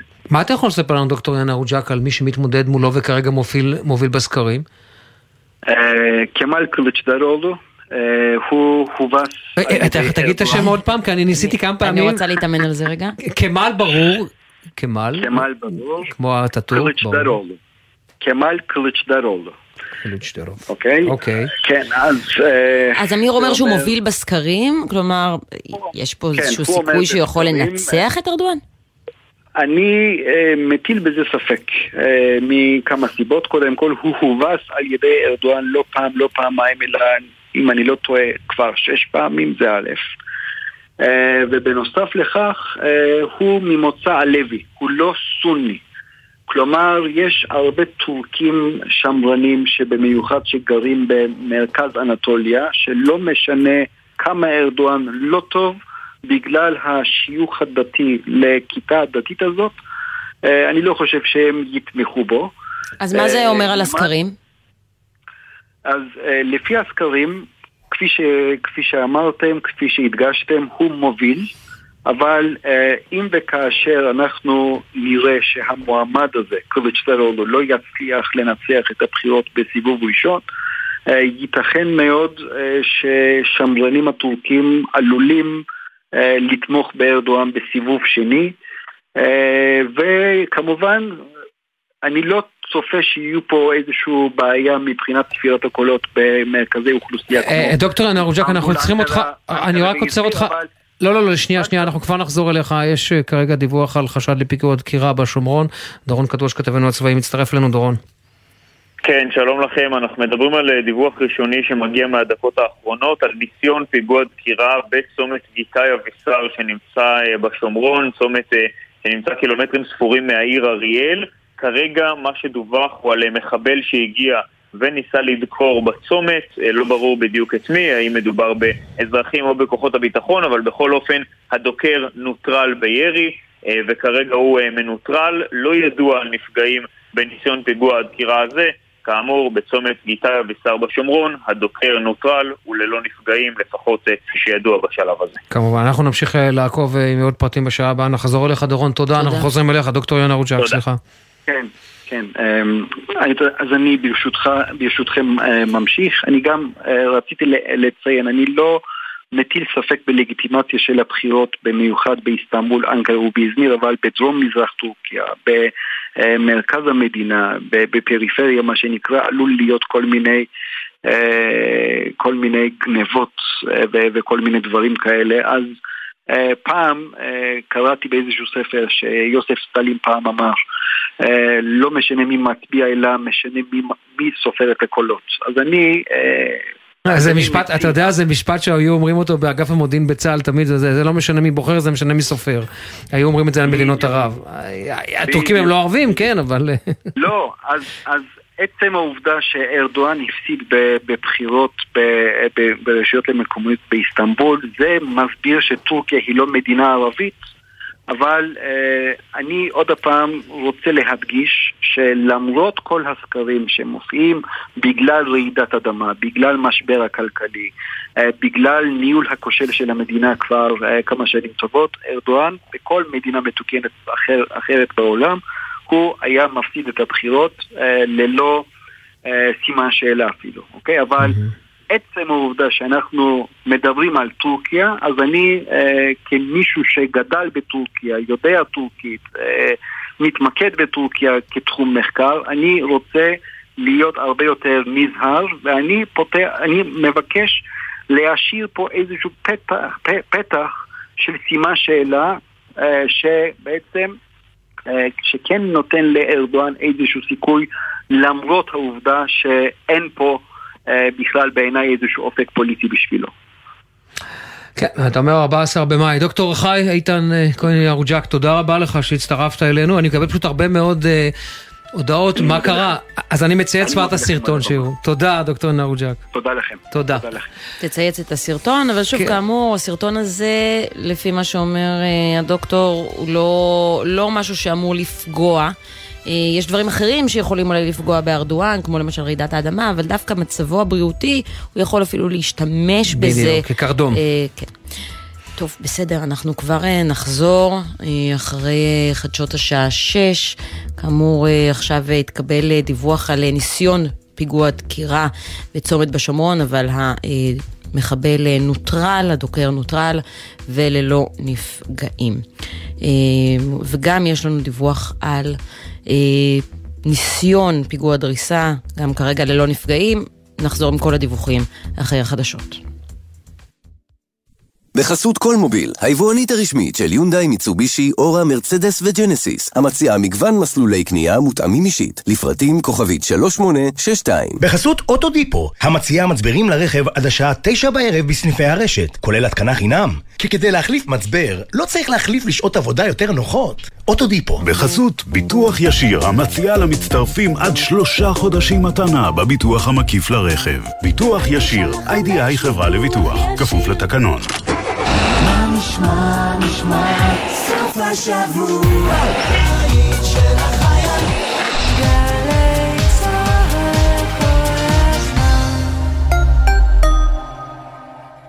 חדש, רק בסמינר הקיבוצים. נתיבים עם התמחות מעשית עדכנית ומותאמת לעולם התעסוקה המתחדש. חינוך והוראה במרחב הרפואי, פיתוח למידה וניהול הדרכה, אומנות במרחב הקהילתי-חברתי ועוד. כי חינוך זה הרבה יותר ממה שחשבתם. סמינר הקיבוצים, נפרדים, התקשרו כוכבית 8085. אתם עומדים לשמוע הרבה... יש! וגם... אני לא מאמינה! ולא מעט... זכינו! אלפי זכאים יזכו השנה להגשים חלום ולזכות בדירה בהנחה בהגרלות של משרד הבינוי והשיכון ורשות מקרקעי ישראל. אז בהנחה שאין לכם דירה, ובהנחה שאתם זוג נשוי או רווקים בני 35 ומעלה, יש לכם סיכוי לזכות בדירה בהנחה. חפשו ברשת דירה בהנחה, כפוף לתקנון. בכל חמישי בחצות. שלום לך, שחר אמנו. לילה טוב, בן. מה המצב? זה הזמן. במזרחית. בן פראג' ושחר אמנו מארחים את אומני הזמר המזרחי המובילים. לילה טוב לאורח שלנו דוד זיגמן, ישי לוי, יוסי גיספן, שגיב כהן, חיים מוליאל, סמי לזבי. עם מוזיקה שמזכירה נשכחות והשיחות אל תוך הלילה. מי מגילה את זוהר? עכשיו הזמן במזרחית, הלילה בחצות, גלי צה"ל סוף השבוע מתנגן לי בגלי צה"ל. מחר ב-10 בלילה, דובי לנס ויולי רובינשטיין חוגגים את יום הג'אז הבינלאומי. ב-11, מרים בלוך מציינת שלוש שנים לאלבום The New Abnormal של The Strokes. ובשבת, ב-7 בבוקר, בוא שיר עברי. יורם רותם מארח את דפנה הרמוני. וב-2, הדרן, עדן בן זקן ועדן חסון, בלייב פארק ראשון לציון. סוף השבוע מתנגן לי בגלי צה"ל. מיד אחרי החדשות, אמיר בר שלום וחן ליברמן.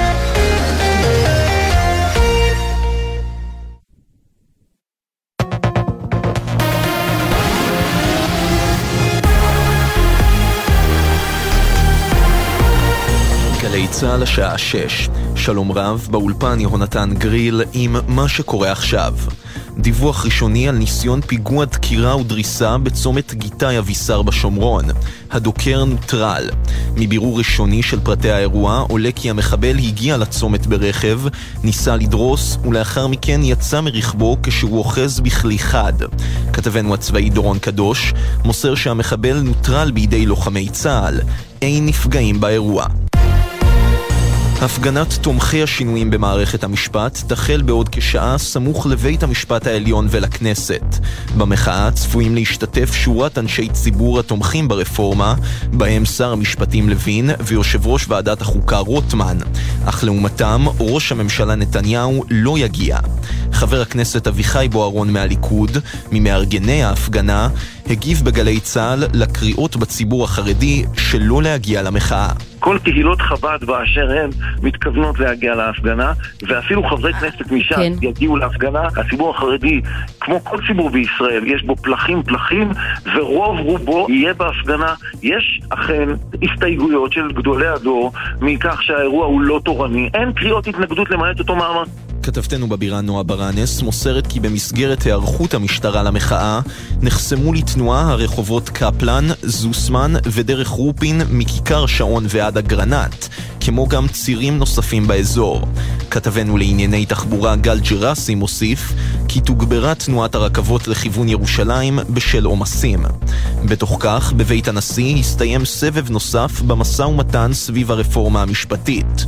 חברת צוות המשא ומתן של המחנה הממלכתי, חברת הכנסת אורית פרקש הכהן, עדכנה בשיחה עם חן ליברמן ואמיר בר שלום, אין הסכמות. אין הסכמה, יש פערים אה, בסוגיות משמעותיות, אה, ואני מקווה שהדבר הזה הוא יתגלגל. הנושא של הוועדה למינוי שופטים משפיע גם על יתר הסוגיות, ברור בחדר, שעד שאין הסכמה על הנושא הזה ועד שאין הסכמה בכלל על הכל, בעצם הנושא כולו מונח על השולחן. איש הטלוויזיה האמריקני ג'רי ספרינגר הלך היום לעולמו בגיל 79 לאחר מאבק במחלה.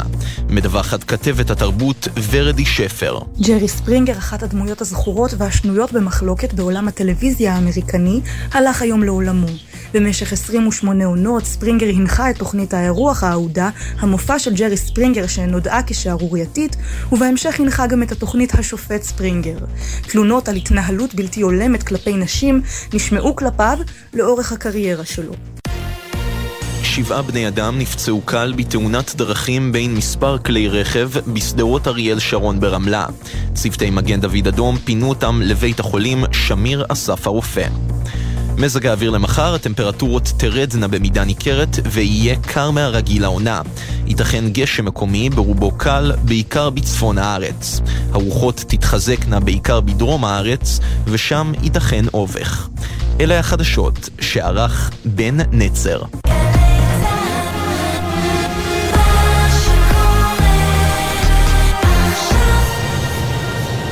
בחסות קבוצת שטיר, המזמינה לתערוכת רקס לענפי החשמל, התאורה, האנרגיה והבקרה. רקס, 2 עד 4 במאי, אקספו תל אביב. פרטים באתר שטיר. בחסות הולמס פלייס וגו אקטיב, המציעות 50% הנחה על המנוי שבמבצע בארבעת החודשים הראשונים. להצטרפות חייגו, כוכבית 9940, כפוף לתקנון.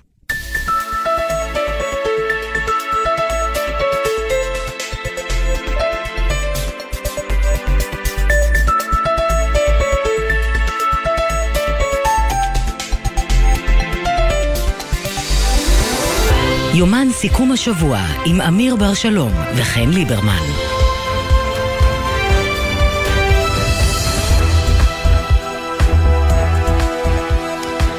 שש וארבע דקות, יומן סיכום השבוע בגלי צה"ל. אמיר בר שלום, שבת אליי עם הפעם תה עם ננה עלי ננה, טריים, נהדרים, לא צריך טיון. לא, לחלוטין חלום. לא. אני חשבתי שאני פה. אצטרך להתחיל את התוכנית לבד, כי, כי התעכבת עם התה הזה, אבל הגעת בול. בול לא, לא, בול. לא, נמרוד ואני אה, ממש ככה, את יודעת, האצנו דרכנו. כל הכבוד, תודה רבה לך. אה, יצא לך לחוות היום את אה, הפסקת החשמל שהייתה ברחבי הארץ? אני חייב לומר שלא. אני ראיתי את גם אני הדיווחים. לא, כן, לא. מה? אני הייתי בחיפה בבוקר, והבנתי שזה התחיל במוק... בתחנת הכוח בחיפה, אז אולי בגלל זה בחיפה זה לא הורגש. יש לי הרבה שאלות לגבי הדבר הזה. התמזל מזלנו. נכון, שאול גולדשטיין, מנכ"ל נוגה ניהול מערכת החשמל של ישראל. ערב טוב. מצוין. אה, אז תס- קודם כל תסביר, לפני שת... מה קרה. כי אתה יודע, ישר התחילו, התחילו ישר שמועות סייבר. קודם כל, נתחיל מהסוף, זה לא הייתה התקפת סייבר, למיטב ידיעת כל גופים שעוסקים בנושא. היה חשד כזה לגרום כל מיני סיבות צדדיות, אבל אחרי בדיקה מעמיקה, זה לא קשור לסייבר. מה שהיה זה תקלה נורמלית אה, בתחנת כוח. תחנות כוח בישראל הן מורכבות מאוד, הן גדולות, הן מסיביות, ויש להן תקלות. לא כולן חדשות בני יומם, ולכן קורות תקלות, ובבת אחת ירד לנו 320 מגה הספק ממערכת החשמל. ויש לנו מערכת אוטומטית שבודקת תדר, ורואה שהתדר מתחיל אה, פתאום לצנוח, בגלל שיש הרבה עומס ומעט אה, אספקה. לכן אוטומטית, חלק מהצרכנים, כנראה כולל אתה, קיבלתי פתאום הפסקת חשמל. לא, זהו, אני לא, אני לא, לא אני ולא חן. אתה יודע לומר לנו באיזה היקפים זה היה? כמה אנשים אה, חוו את, אה, חוו את ההפסקה הזאת? לאורך כמה זמן? כמה אנשים אני כרגע לא יודע להגיד, זה כשאנחנו מפסיקים... לא, ברור שאנשים לא, אבל בתים, אה, שכונות. לא, זו הכוונה שלי, אנחנו רוצים לבדוק את זה בתחמ"שים, בתחנות משנה, שם כתוב כל קו, כמה, כמה צרכנים יש על הקו הזה, אנחנו עוד לא יודעים כרגע, זה היה כנראה כמה עשרות אלפים, אני מתאר לעצמי. אה, מבחינת הזמן, אנחנו בדקנו את זה, זה בין רבע שעה לחצי שעה. מה שקרה זה המערכת האוטומטית הפסיקה את הצרכנים, התדר התייצב, ואז המערכת האוטומטית, ביחד עם המפקחים שלנו, החזירו את החשמל בכל המקומות שהיה צריך. היה לנו מספיק רזרבה קשת, לא הייתה בעיה. ולכן רוב הצרכנים חוו הפסקה של בסביבות עשר דקות רבע שעה. אגב, כשאתה אומר היה לנו רזרבה, כלומר, אתם בנויים לתקלות אה, כאלה? כי דובר תמיד על כך שאנחנו עוברים, עובדים תמיד על קצה גבול היכולת מבחינת הייצור והייצור לצריכה. בואו נעשה הבדלה. מבחינת הרזרבה יש לנו בימים האלה, שהם ימים אה, של אביב, שהמזג האוויר הוא נורמלי, צריכת החשמל בישראל היא יחסית נמוכה. והרזרבה שלנו הייתה גדולה מאוד. רק הבעיה היא מה שקורה אם נופלת תחנה בבת אחת. 320 מגה נופלת בבת אחת. עד שאני מפעיל תחנה אחרת שנכנסת במקומה, לוקח זמן בין רבע שעה לשלוש שעות. הרזרבה קיימת, יש לי אותה, אבל היא לא תוך חמש דקות, היא לא תוך חמש שניות. אנחנו צריכים משהו שתוך שניות או מכניס או אה, ייצור חדש, או מוריד צרכן. אתם, אתם מצליחים להבין, רק... כן, אתם מצליחים להבין מי אשם בתקלה הזאת? זה השם? זה, זה מכונה שהיה לה תקלה באחד המגופים כנראה, בתחנת הכוח בחיפה, והיא גררה את כל המערכת אחריה. אבל אתה מתאר את זה כמשהו שהוא אה, אה, לא נדיר, שכיח, תקלה, אבל זה לא קורה נכון. הרבה, תקלות מהסוג הזה. קורה, את, לא, לא שמים לב, כי ישראל, ישראל מאוד רגישה לעניין, אבל תקלות כאלה יכולות לקרות בין 20 ל-30 פעם בשנה. אנחנו, אגב, יחד עם רשות החשמל ומשרד האנרגיה, אנחנו עובדים קשה מאוד למצוא פתרונות לתקלות האלה, הן מוכרות בכל העולם, דרך אגב, זה לא המצאה שלנו. ואנחנו היום בדרך לקבל uh, כמה פתרונות שיכולים לפתור את הבעיה, ובעתיד אני מאוד מקווה שתקלות כאלה לא תקרה שנית. Uh, בתקופה של השנה הקרובה, זה קשור לתשתיות של תחנות הכוח? Uh, לא ממש, כלומר, מה שאני אגיד בשתי מילים, יש הבדל גדול בין תחנות פוסיליות שמונות על גז, ובאמת לציר מסתובב, לבין אנרגיית שמש שהיא טכנית, היא ממירה אור לחשמל. מה שקורה יש הפסקת חשמל, נגיד תחנה נופלת, כל שאר התחנות עדיין מסתובבות, יש להן מין מומנטום בציר, הוא מספק חשמל תוך כדי תנועה, גם אם לאט לאט הוא יורד. אנרגיית שמש היא כאן ועכשיו, ולכן המערכת הישראלית היום בנויה בערך, היום למשל הסתכלתי על הנתון בזמן שהייתה תקלת חשמל, 44% מאספקת החשמל בישראל הייתה דרך אנרגיית שמש. ואנרגיית שמש לא יודעת להגביר את עצמה, כשאני צריך בבת אחת תוך שניות אנרגיה נוספת. ואז אתה חייב להכניס תחנות כוח שהן תחנות כוח נאות, מה שנקרא. או סוללות. אבל בדיוק עכשיו אנחנו, רשות החשמל עכשיו, יחד איתנו מוציאים מכרז אה, לסוללות נוספות, וברגע שתהיינה סוללות כאלה, חלק מהסוללות האלה יש להם יכולת להגיב תוך אה, פחות משנייה. וזה יכול לפתור את הבעיה. יש, יש הגירה שאובה שמאוד מאוד עוזרת לנו בדברים האלה אה, במעלה גלבוע, ועכשיו יש עוד שתיים בהקמה. לצערנו התחנה מעלה גלבוע כרגע בתקלה, אבל היא תתוקה, אנחנו מקווים בחודשים הקרובים, ואז שוב פעם זה ייתן לנו כן. פתרון לבעיה מהסוג הזה. אני רק אעיר הערה, אל תענה, אנחנו רוצים להיפרד רק הערה, זאת אומרת, התפקיד הקודם שלך היה במנכ"ל רשות הטבע והגנים, עכשיו אתה עובר אה, עברת לחשמל, אני מקווה שאתה עושה את, ה, עושה את השילוב הראוי בין שני הדברים וממשיך לשמור על מה שהיית קודם, נכון? שאול גולדשטיין. לגמרי, אני לא שיניתי את אורי, ואני חושב שזה מאוד מאוד חשוב לשמור על איכות הסביבה ועל מניעת זיהום. ומצד שני, אנחנו גם מבינים שהפסקות חשמל יכולות לגרום ל... לבאמת, או לפגיעות גופניות או למעבר לזה, ולכן אנחנו חושבים ששני הצדדים חשובים. אנחנו עושים את המאמץ העילאי להשלים בין שני הצדדים. שאול גולדשטיין, מנכ"ל אה, נוגה, ניהול אה, מערכת החשמל של ישראל, תודה רבה לך. תודה רבה לכם. עכשיו אנחנו רוצים לדבר עם חבר הכנסת צביקה פוגל מעוצמה יהודית, ערב טוב. ערב טוב, חן ואמיר. ואנחנו רוצים לדבר איתך על האלימות בחברה הערבית. אה, כהתחלה, אם תוכל לומר לי, כמה אזרחים ואזרחיות אה, ערבים נרצחו מתחילת השנה?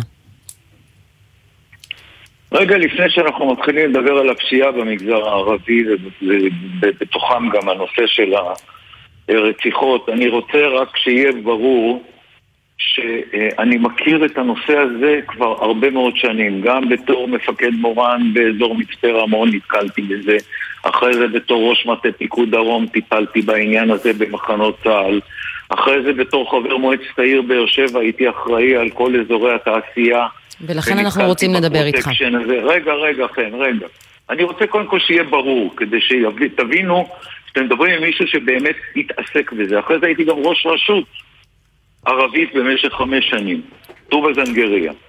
ואני רוצה לומר לכם, לפני שאני אומר לכם שכבר אה, 60 נרצחים היו מאז תחילת השנה, אני רוצה להגיד לכם דבר אחד שהוא אולי הסוף של הדברים, אבל נתחיל בו. אם, אם לא נבין ולא נפנים שאי אפשר לעזור למי שלא רוצה שיעזרו לו, לא נגיע לשום מקום. לצערי הרב, החברה הערבית לא החליטה שהיא באמת רוצה עזרה. אז זה אשמתם. כי נכון להיום, כי נכון להיום, חן, בחברה הערבית, ותאמיני לי, אני חי את זה מקרוב, ואני לא חי עם זה טוב. אני עשיתי בשביל הציבור הערבי הרבה מאוד ניסיונות כדי לנסות לשנות את הדבר הזה. אבל כשלילד בתיכון, הגיבור, המודל לחיקוי, הוא מי שיש לו נשק ביד, ו-BMW לא חוקי ליד הבית, אנחנו בבעיה. אוקיי, okay, אז עכשיו אני גם רוצה לשאול שאלה. אה, איך אתה מסביר, אם זה מה שאתה אומר, אתה בעצם אומר במילים פשוטות, אתה אומר אה, שזו אשמת החברה הערבית כי הם לא רוצים את השינוי הזה, הם לא רוצים את העזרה הזאת. איך אתה מסביר שבכל זאת, בשנה שעברה, שנת 2022, הייתה ירידה של 16% בנרצחים. אפשר לומר שהנרצחים בחברה הערבית עד סוף אפריל של 2022, המספר עמד על 24. 2023, אנחנו כבר עברנו את ה-50, עכשיו אנחנו על 60. זה עיוות איך אתה לא מסביר נכון את זה? של המציאות, אני אסביר לך. זה עיוות לא נכון של המציאות. כי מה, מה את באה ואומרת לי? לאורך כל השנים הייתה עלייה, בשנה אחת הייתה ירידה. עכשיו, הירידה הייתה מ-126 נרצחים ל-116. תקשיבי, זאת הסתכלות לא נכונה על המציאות. אני מכיר את הנתונים לאורך כל השנים, יש לי אותם, אני גם יושב ראש הוועדה לביטחון לאומי. אני מתעסק בזה, אני רוצה לראות הישגים. ישבתי עם סגלוביץ' על כל התוכנית שלו שנקראת מסלול בטוח. איתמר ימשיך לעשות אותה, הוא, לא אף סגן אחר, אלא הוא ימשיך לעשות אותה. אני בוחן את זה אחת לחודש כדי לראות באמת... ממה שאנחנו שומעים, התוכנית הזאת עצרה, כבר לא, היא, היא לא מתקיימת בפועל. התוכנית הזאת עצרה כי אנחנו מנסים למצוא משהו אחר יותר יעיל. אבל אולי עד שאתם מוצאים משהו יותר יעיל, לא תעצרו את התוכניות. הרי עצרתם את כל התוכניות לפני שהכנסתם משהו חדש. אולי עדיף לקיים תוכניות שבכל זאת אולי כן הביאו לאיזשהו שיפור במגמה. אולי. את אמרת נכון, אולי הביאו שינוי במגמה. ואם הגענו למסקנה שהם לא הביאו שינוי במגמה, אלא זה באמת משהו מקרי של ירידה מ-126 נרצחים ל-116. בואי, לא עשינו מזה מ-126 ל-5. רגע, אני מסתכלת על הנתונים עד אפריל, עד סוף אפריל. נכון, נכון. ואנחנו רואים שעד סוף אפריל היו בשנה שעברה 24. והיום אנחנו כבר על 60. כשאת רואה את היחס של המנהיגות הערבית, חלקה בכנסת וחלקה שלא בכנסת. זה לא, רגע, אני רוצה רגע, בעניין הזה, צביקה, לא נשבר כן, קשר השתיקה? לא. כלומר, חוק החמולה עדיין קודם לחוק, לחוק המדינה? לא, אני באמת, אני רוצה לשאול את שניכם משהו, אפרופו קשר השתיקה. אני רוצה לשאול את שניכם משהו. הרי אם בן אדם ילך ויעיד ויגיש תלונה במשטרה וידבר, הוא יודע שהוא הבא בתור להירצח. אתם, במקום אותו אזרח ערבי, הולכים ומדברים עם המשטרה? בוודאי. כשאתם יודעים שאין לכם הגנה. הרי אם אין כתבי אישום, אין הגנה. לא, לא, רגע. אז חן, מה חן, עושים חן, במצב אנחנו- הזה? קודם כל, קודם כל, תראי רגע. קודם כל, את מדברת על פתרון. לפני שאנחנו מדברים על פתרון, בוא נדבר רגע על הבעיה. הבעיה, חלק מהבעיה. אמיר, חלק אנחנו שומעים על מהבעיה- קשר השתיקה, ואנחנו חלק שומעים מהבעיה זה שזו קשר בעיה. השתיקה וחוק אבל אמיר, החמולה. אנחנו כל הזמן מדברים רק על זה, אנחנו כל הזמן רק מאשימים את אני החברה לא הערבית. מאשים את אני הקורבן. שואלת על פתרונות. לא, אז זה בדיוק העניין. ואנחנו מדברים לדבר- פה עם חבר כנסת שנתן לנו את אבל- כל הרזומה אבל- שלו כבן אדם שאמור להיות מומחה לזה. אז בבקשה. חבר הכנסת צביקה פוגל, תסביר לי, אתה כמומחה לנושא, איך דווקא במשמרת שלכם אנחנו רואים שיש קפיצה במספר את הנרצחים. רואה? זאת גישה שלא תוביל לשום מקום, חן. לשום מקום. זאת לא גישה נכונה. מה, אם היה מישהו אחר במקומי בתפקיד, אז היו פחות נרצחים? בואי, זה לא פייר מה שאת עושה, לא לי. תראה, לא אני מסתכלת על הנתונים, כלפי ובשנה שעברה הייתה. ממשלה אחרת, מנכ"ל אז- אחר, אה, שר אוקיי. אחר, זאת אומרת- וראינו זאת ירידה, אומרת אז... שבחברה הערבית, על פי תפיסתה של חן ליברמן, בחברה הערבית גדל, גדלו מספר הנרצחים, כי צביקה פוגל הוא יושב ראש הוועדה לביטחון לאומי, לא, כי... השר, נו באמת. לא, כי השר לביטחון לאומי עצר תוכניות שכבר הוצאו לפועל, תוכניות שעבדו עליהן במשך הרבה זמן, עצרו ולא יזמו או לא הכניסו תוכניות חדשות. לא, לא נכון. לא נכון. הפעולות שהוא עשה לא הובילו לשום מקום לטעמנו. אני אומר מה זה לטעמכם? יש נתונים שיכולים להוכיח לכאן או לכאן. איך הגעתם למסקנה שהתוכניות האלה לא. טובות? מה זה הנתונים האלה, חן? ירידה מ-126 נרצחים ל-116. אז אם זה לך... אבל זאת ירידה, זאת ירידה. לא. איך אתם הגעתם לא, למסקנה לא שהתוכניות האלה לא עובדות? לפי מה הגעתם למסקנה? והאם זו לא הייתה פשוט החלטה פוליטית של לעצור את כל. מה שהממשלה הקודמת עשתה? יש לך זמן לדבר גם אחרי שאני יורד, אז תני לי רגע, כי העלית אותי בשביל לדבר. לא בוחנים ירידה במשך שנה אחת, זה לא מצביע על שום מגמה.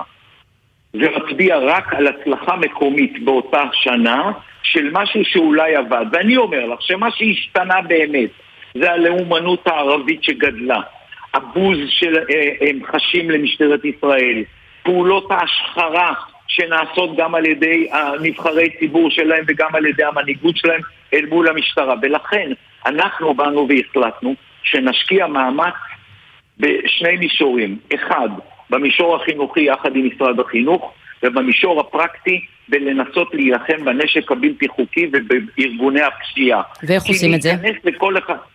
קודם כל חוקקנו חוקים, יש היום חוקים שעוזרים לנו לבצע את הפעולות, כמו למשל חוק שעבר אצלי לא מזמן, החוק שמאפשר למפקד תחנת משטר בדרגת רב פקד להחליט שהוא נכנס לבית בלי צו של בית משפט בגלל המיידיות שהוא חושב שיש שם נשק שעלול לשמש מחר בבוקר לאירוע פלילי. הוא יכול להשתמש בכוח שלו להיכנס לבית ולקחת את המצלמות שאולי... אבל אבל אני רוצה רגע להעיר פה, רגע, אני רוצה להעיר פה, כי דיברתם על קשר השתיקה ושהחברה הערבית לא רוצה להשתנות ולא רוצה עזרה. גם חבר הכנסת לא, איימן לא, עודה לא אמר את זה. לא אמרנו את זה. לא אתה אמרת את זה, לא צביקה פוגל. אמר את זה. לא עכשיו, גם חבר הכנסת איימן עודה אמר- יש- עמד אה, בכנסת וקרא להיכנס ולהוציא את הנשק. פעילות חברתיות שנלחמות ברצח נשים בחברה הערבית, קוראות כל הזמן להוציא את הנשק. אז אולי כדאי לקחת בחשבון שיש הרבה אנשים בחברה הערבית, ויותר מזה, יש הרבה אנשים בחברה הערבית שציפו וחיכו וסמכו על השר בן גביר שהבטיח להחזיר את המשילות וחשבו שהוא יכול להביא תיקון. לא טובים. ואחרי ארבעה חודשים... לא, אחרי ארבעה חודשים לא אני. חושבת שראוי לשאול על הפער הגדול בנתונים. אבל לא, אני רק רוצה לא- שוב לדייק, גדול, חן. ובמיוחד כשאתה בא ומאשים את החברה הערבית, כי אני שואלת אותך, בסדר, אפשר להאשים את החברה הערבית, אבל אתה חבר הכנסת, אז מה עושים? ונתת, נתת שתי דוגמאות למה שעושים. מה עוד? לא, לא רק, אנחנו מגייסים עכשיו את המשמר הלאומי שיוכל להילחם בזה, כי צריך להבין, המשטרה הכחולה, שוטר שהיום נמצא בריב שכנים, ומחר בבוקר הולך ומזיז מכוניות שחונות במקום שאסור, ומחרתיים מתעסק במשהו אחר, הוא לא בנוי להילחם בפשיעה במגזר הערבי. שם צריך יכולות אחרות. בשביל זה אנחנו הולכים להקים את המשמר הלאומי. אה, זה, זה יכול להיות, טוב, אנחנו לא ניכנס לוויכוח הזה עכשיו, חבר הכנסת פוגל, על העניין של המשמר הלאומי, זה יכול היה להיות במסגרת מג"ב עם יחידות אה, מיוחדות, לא, אבל לא, לא נפתח את זה. מג"ב. זה יהיה במסגרת מג"ב, אמיר, שלא יהיה לך שום ספק. זה יהיה במסגרת מג"ב, כי בסוף זה צריך להיות לוחמים עם סמכות שיטור, זה ברור לך וזה ברור גם לי וזה גם ברור לאיתמר. וזה מה שיהיה בסופו של דבר. אבל צריך לבנות את הדבר הזה כדי להיכנס ליישובים. תראו, אני בקשר עם, עם הגזרה שאני חי בה.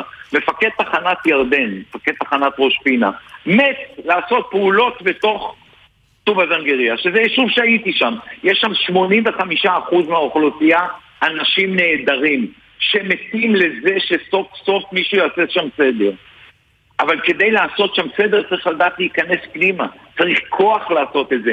אין את הדברים האלה היום, בואו נודה על האמת. אין מי שיודע להיכנס מחר בבוקר לטובא זנגריה ולמצוא את הנשק הזה ולעצור את מי שצריך. הנה רגע, אבל גם אתה אומר שיש שם אנשים שהיו רוצים שמישהו ייכנס, כלומר גם אתה מודה שיש אנשים בחברה הערבית שרוצים את העזרה הזאת, אז למה פתחת את כל הדברים בזה שאין אנשים שרוצים את העזרה? לכן, זה שתרגמת את הדברים כמו שאת רוצה, זה בעיה שלך, לא שלי. לא, לא, לא, אתה ממש אמרת, יש בעיה בחברה הערבית, הם לא רוצים את העזרה.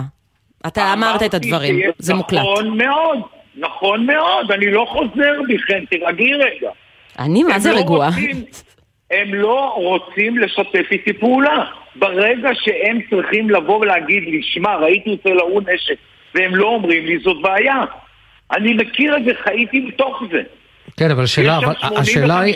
85% מהאוכלוסייה שכן רוצה בסוף שקט, אבל לא מוכנה לשתף פעולה. הבנו. ולא מוכנה לשלם את הסטטוס. מה הם עושים? הם מוציאים את הילדים שלהם ממערכת החינוך בטובא זנגריה ושולחים אותם למערכת החינוך בראמה. כי הם לא רוצים שהם יגדלו בטובא זנגריה. זה הפתרון שאנחנו רוצים. כמובן לא, שלא. אנחנו רוצים פתרון אחר. נכון. אז כדי להגיע לפתרון האחר צריך זמן. צריך התארגנות אוקיי. אחרת. ההתארגנות שנעשתה עד היום לא הועילה בצורה שאנחנו חושבים שתוביל באמת לפתרון. ירידה מ-126 נרצחים ל-116, אפשר להסתכל על זה בתור סטטיסטיקה לשנה אחת, זה לא מוביל לשום מקום. חבר הכנסת צביקה פוגל מעוצמה יהודית, תודה.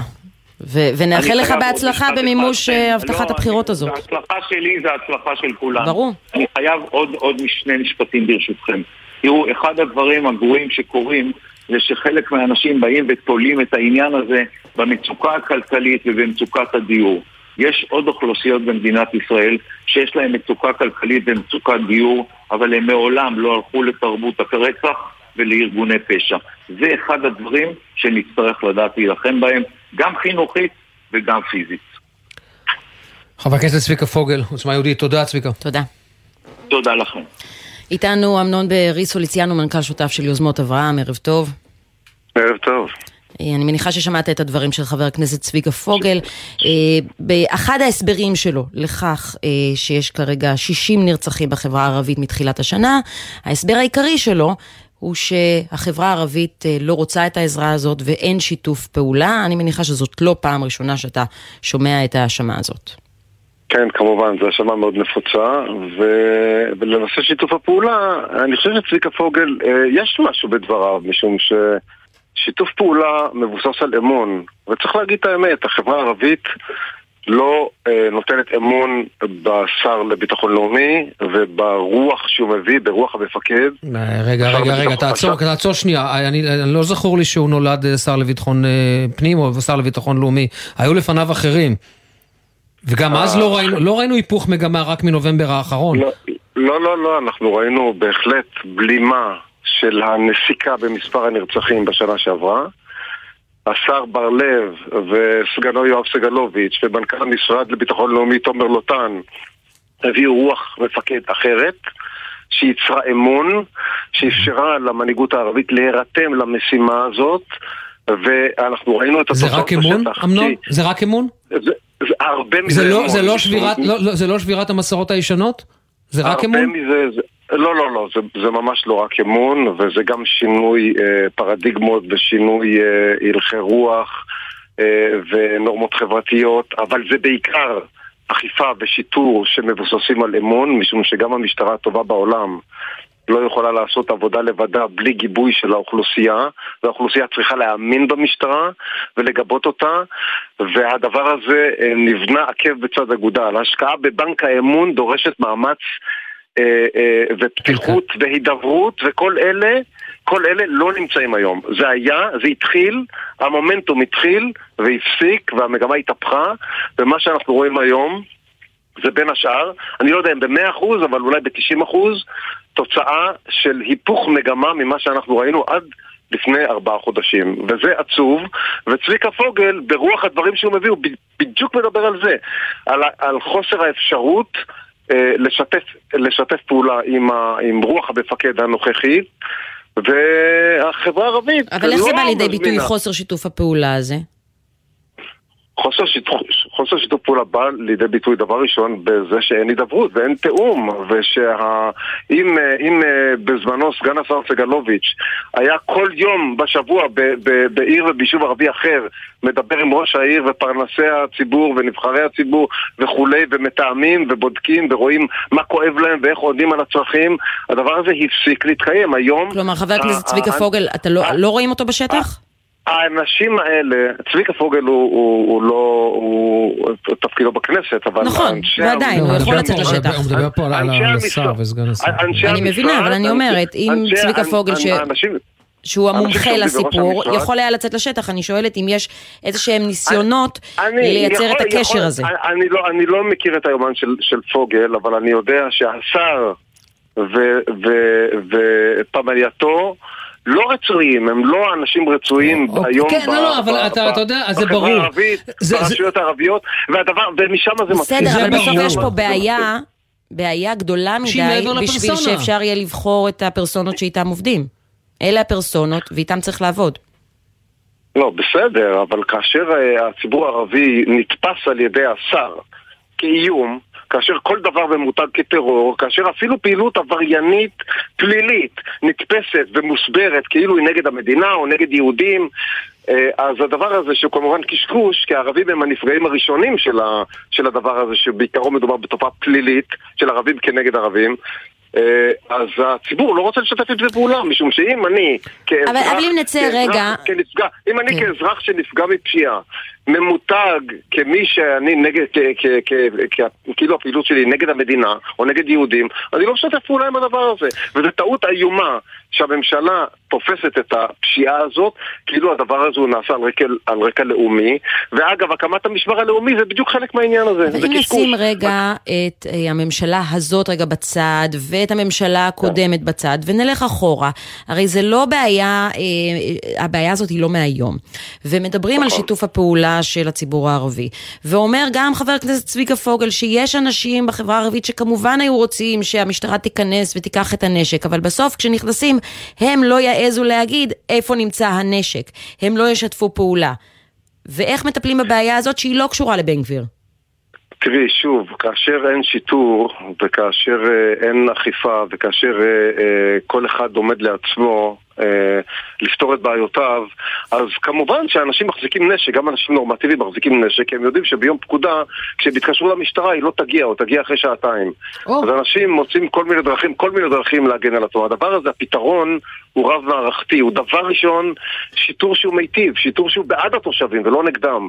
וזה דורש שינוי פרדיגמה יסודי במשטרה, שכבר באמת התחיל לקרות, אנחנו עוקבים אחרי הדבר הזה ביוזמות אברהם הרבה מאוד שנים.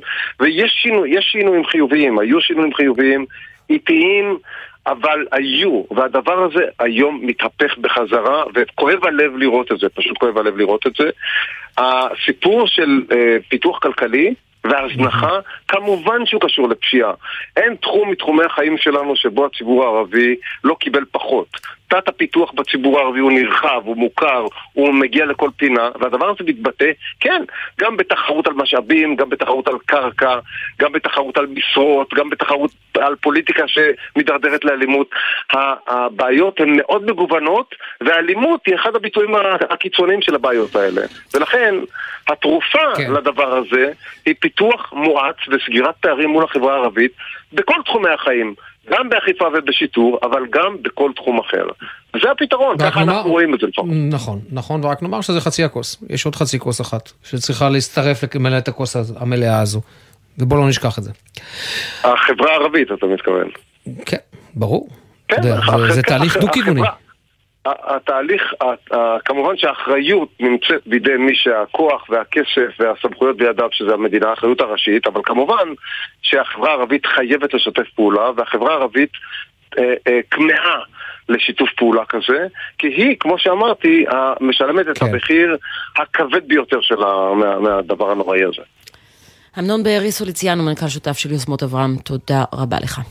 תודה לכם. שש וחצי, אנחנו יוצאים להפסקה קצרצרה של תשדירים, נחזור מיד אחר כך עם תה טרי. מה נשמע, נשמע, סוף השבוע,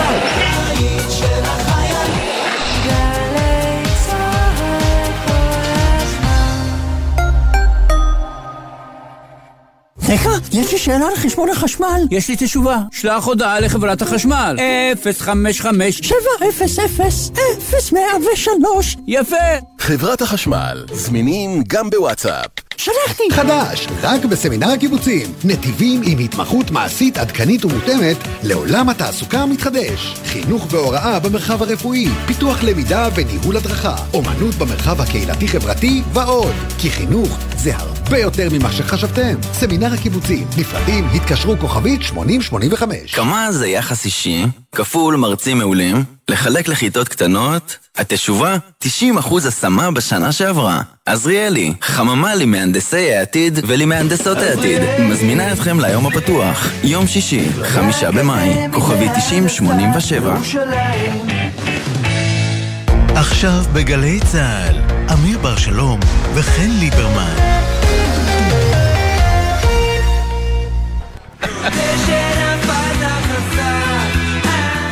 כוכבים משתפים בפדיחות על הבמה.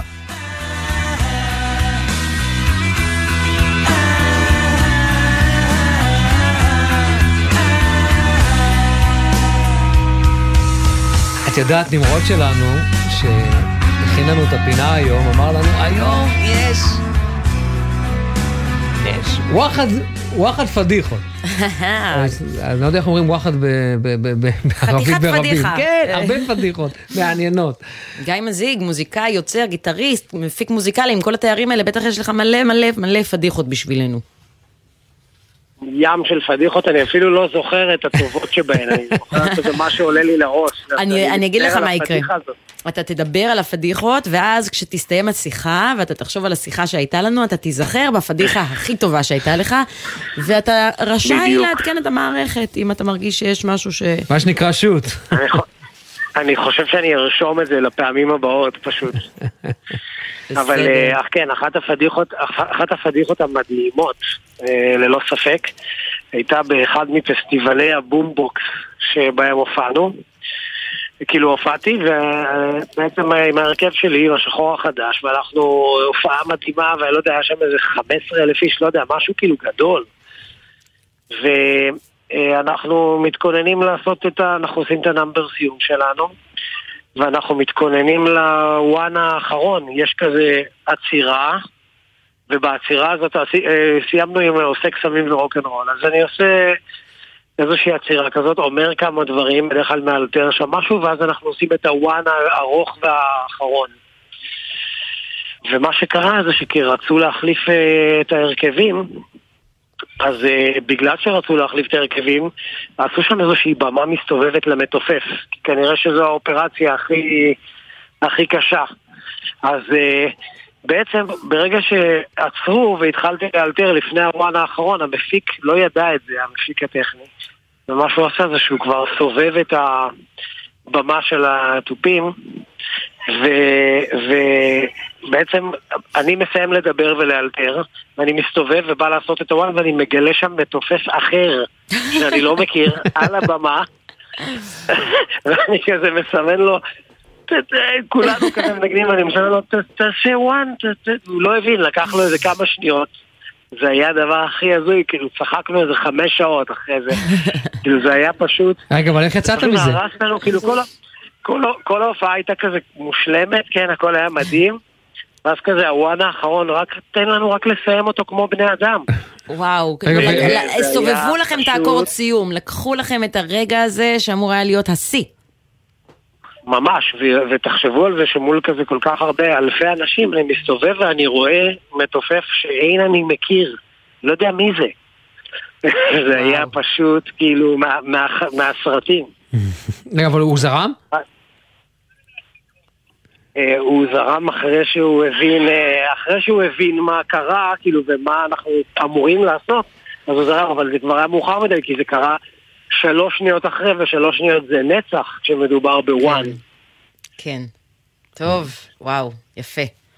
או פחות יפה, אבל לא, אה. אני בטוחה ש... טוב, נו, צחקתם על זה, זה הכיף במוזיקה. גם פדיחות, גם תקלות, גם פשלות. בסוף, הכל כיף. את זה הכי זוכרים. נכון. אני, זה בהחלט, בהחלט זוכרים. רגע, רגע, שנייה. מה עוד? יש לך עוד הרבה להספיק. נראה לי שיש לו איזה חובה הורית ברקע. אני מנסה כאילו להיזכר ב... תצטרף למצעד הפדיחות שלו. בפדיחות הנוספות. כן. אה, אתה צריך שנזכיר לך?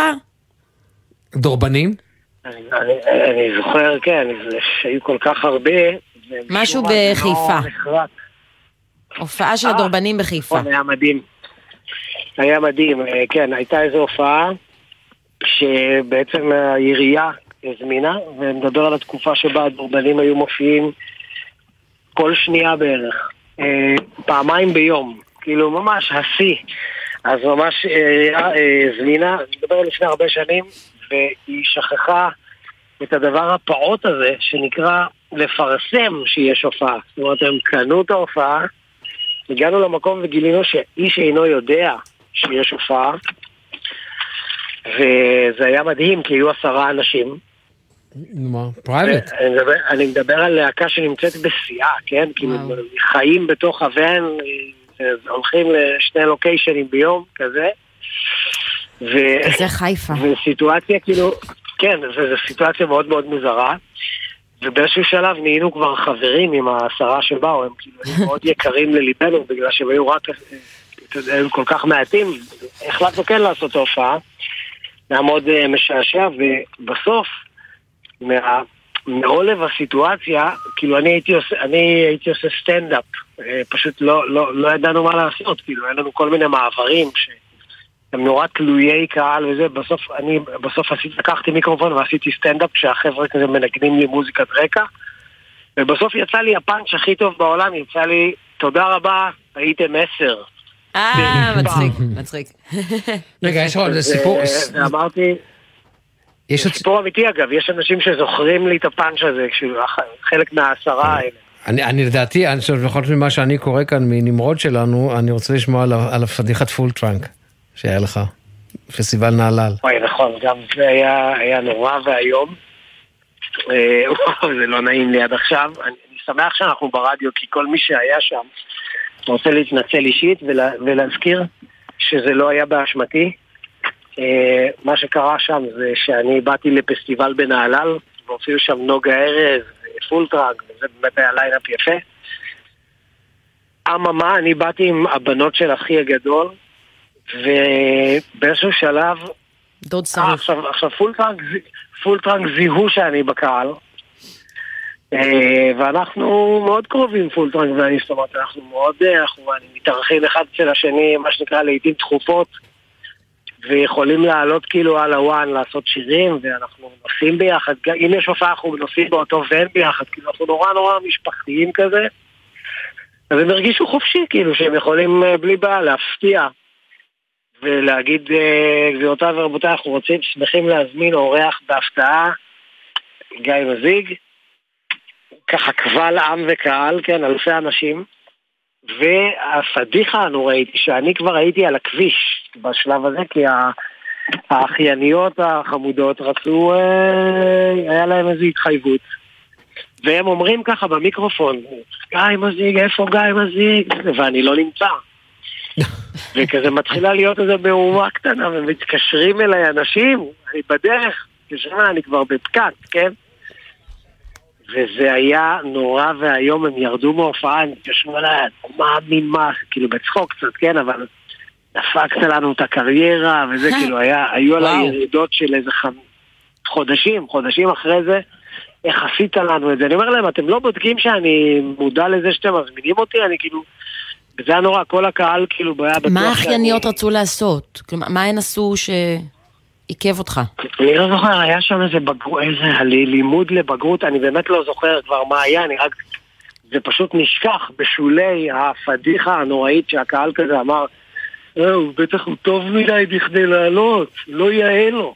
אה, ואני אכלתי את עצמי, כאילו שזה...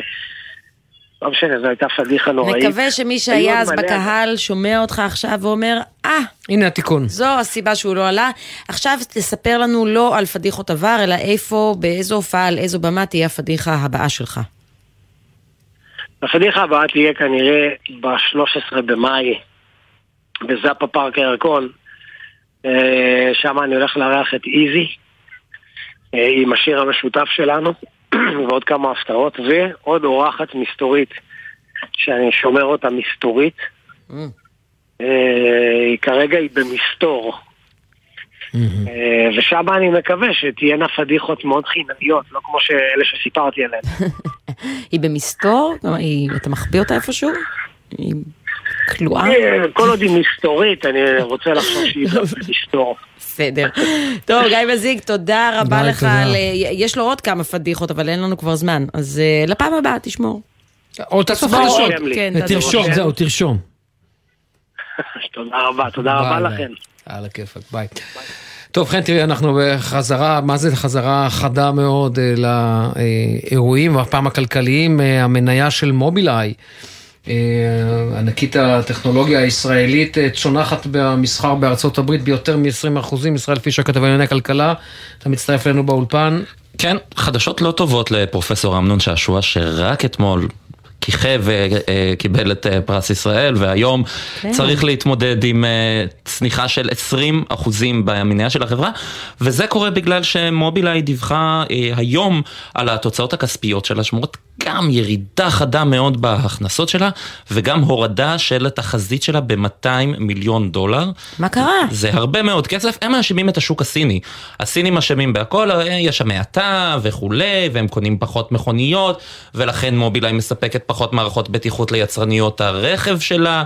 אבל הסיפור הוא קצת יותר מורכב, התחרות של מובילאיי, שצריך להזכיר, היא חתומה על האקזיט הכי גדול בהיסטוריה הישראלית, יותר מ-15 מיליארד דולר, החברה הזו אה, נקנתה על ידי אינטל, זה באמת סכום אדיר, ו... איפה זה בהיסטוריה העולמית? בהיסטוריה העולמית זה לא... זה לא מ- מגה אקזיט. זה לא... מ- זה, זה אקזיט גדול, זה אקזיט יפה, זה אקזיט נאה, אבל זה לא העסקה של אקטיביז'ן שעכשיו אה, רצו לרכוש אותה בכמעט 70 אה, מיליארד אוקיי. דולר. זה, זה, אבל זה גם בפער גדול לעומת האקזיטים האחרים. תחשבו כן. שווייז למשל, זה היה קצת יותר ממיליארד דולר. ווייז זה חברה שאנחנו משתמשים בה מלא, ועדיין תראו את הפער. כן. אה, בכל מקרה היא מאשימה את השוק הסיני, ואומרת שיש שם האטה, אבל הסיפור האמיתי הוא באמת תחרות גוברת, גם של חברות הרכב והטכנולוגיה עצמן, שמפתחות, למדו לפתח את המערכות האלה in-house, ולא צריכות אה, לקנות את הטכנולוגיות האלה מחברות כמו מובילאיי, וגם חברות אה, אוטוטק, קוראים לזה אחרות, שיודעות לפתח באמת מערכות משוכללות בדרך למכונית אוטונומית. אולי עוד עשור, כן? זה לא מה שהבטיחו לנו פעם, אה, אולי עוד עשור. כן, אבל לצד זה ישראל אנחנו רואים גם בארצות הברית היום מתפרסמים נתוני הצמיחה, ואלה לא, הייתי אומר ככה, אה, לא עם בשורה. לא חדשות טובות, גם לא לנו הישראלים, צריך לומר. אה, כן, אנחנו תלויים בארצות הברית.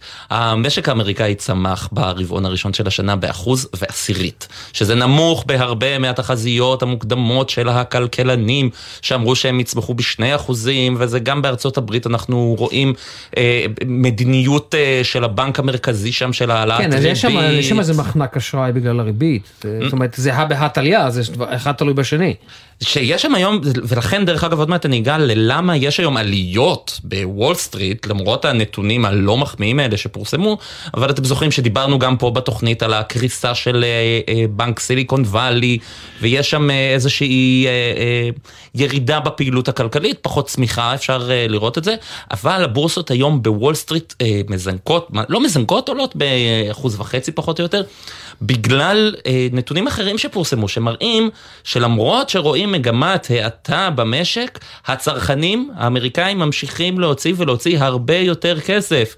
אז אה, בבורסה מעודדים מזה, אנחנו רואים גם על רקע עונת אה, הדוחות, קוראים לזה, של אה, החברות הגדולות, ושם אנחנו ראינו את רואים... מטא היום, נכון? ראינו את מטא שמזנקת היום במסחר, זה, מזווית ישראלית, אני חוזר רגע להיות אה, האיש הרע, אה, אינטל תפרסם היום את הדוחות שלה ב-11 בלילה אחרי סגירת המסחר בוול סטריט, אינטל היא המעסיקה הגדולה הגדולה ביותר במשק הישראלי, במשק ההייטק אה, הישראלי, והתוצאות שלה, איך נאמר, יכולות אה, להיות אה, מאוד קשות, וכשמדברים על זה, אז אה, צריך לזכור את גלי הפיטורים בתעשיית הטכנולוגיה העולמית והישראלית. רק היום דרופבוקס הודיעה על זה שהיא מפטרת אה, 50 עובדים, וזה מצטרף לפיטורים של אמזון ושל פייסבוק, ולכו תדעו מה אינטל תחליט לעשות אחרי שהיא ביטלה את הקמת אה, מרכז הפיתוח החדש שלה בחיפה. אוקיי, טוב, לא תודה כיף, רבה. סליחה לא, שביאסתי. לא. אה, כן, לא. כן, תחזור, שבוע הבא תעבוד על חדשות טובות. כן, נשתדל. תודה, ישראל פישר. תודה, ישראל. אה, נועה ברנס, אה, כתבתנו בבירה, מצטרפת אלינו מההפגנה שבטח, אה, שאמורה להתחיל אה, בעוד רבע שעה, אז אני מניחה שכבר ההמונים שם. סמוך לכנסת ליד הבמה המרכזית, אלפים נמצאים סביבנו, כולם אה, דגלי ישראל, הם עומדים כאן ביחד, יש כאן, אה, בעצם את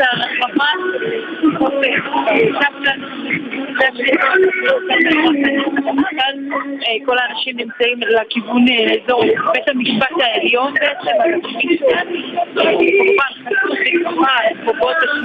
כן, נועה, אנחנו פשוט מתקשים לשמוע אותך, מה שאומר שיש שם אה, באמת אה, המולה. כן, את קרובה אנחנו- מאוד לבמה, זה כן.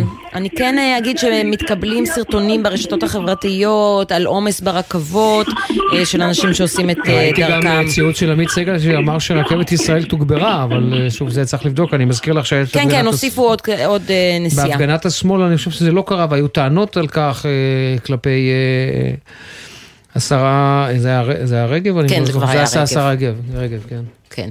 אוקיי, עכשיו אנחנו לעוד פינה. מטבע לשון, כל שבוע ערך מוסף על מילה אחרת.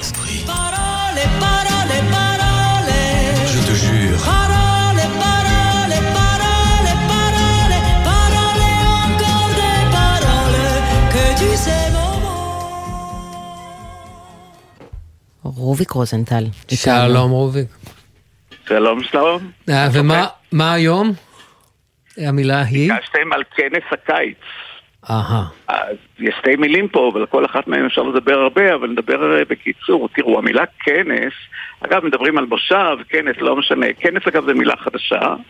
היא לא הייתה במקורות, אבל כל המושג הזה של להתכנס יחד הוא מאוד עמוק במקורות, הוא כבר בתנ"ך מופיע כמה פעמים, מכנסים אנשים, לא חשוב כרגע הפסוקים המדויקים, אבל זה, זה, הרעיון הזה הוא מאוד מאוד גם, אה, אני יכול להגיד הוא יהודי, כי זה אה, חברה מאוד קהילתית, כל הזמן מכנסים אנשים, וזה התגלגל, אתם יודעים לאן התגלגל?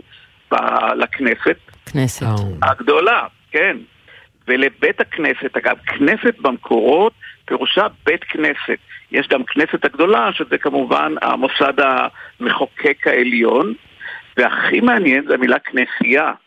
כי כנסייה, מה זה כנסייה? כן? זה מוסד דתי נוצרי, נכון? לא במקורות. במקורות כנסייה היא בית כנסת יהודי לחלוטין.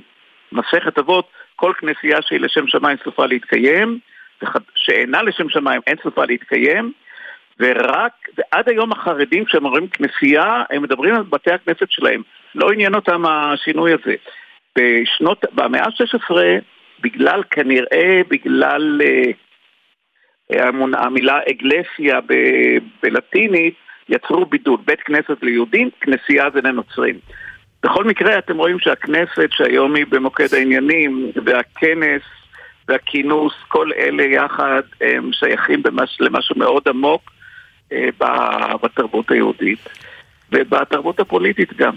אה, אה, אה, תגיד, והש- והשורש להיכנס, זאת אומרת, כן. לעבור סף. קודם כל משהו מאוד מאוד מאוד פיגורטיבי, מאוד, מאוד אה, פרטי, כן? אדם נכנס, נכנס לבית.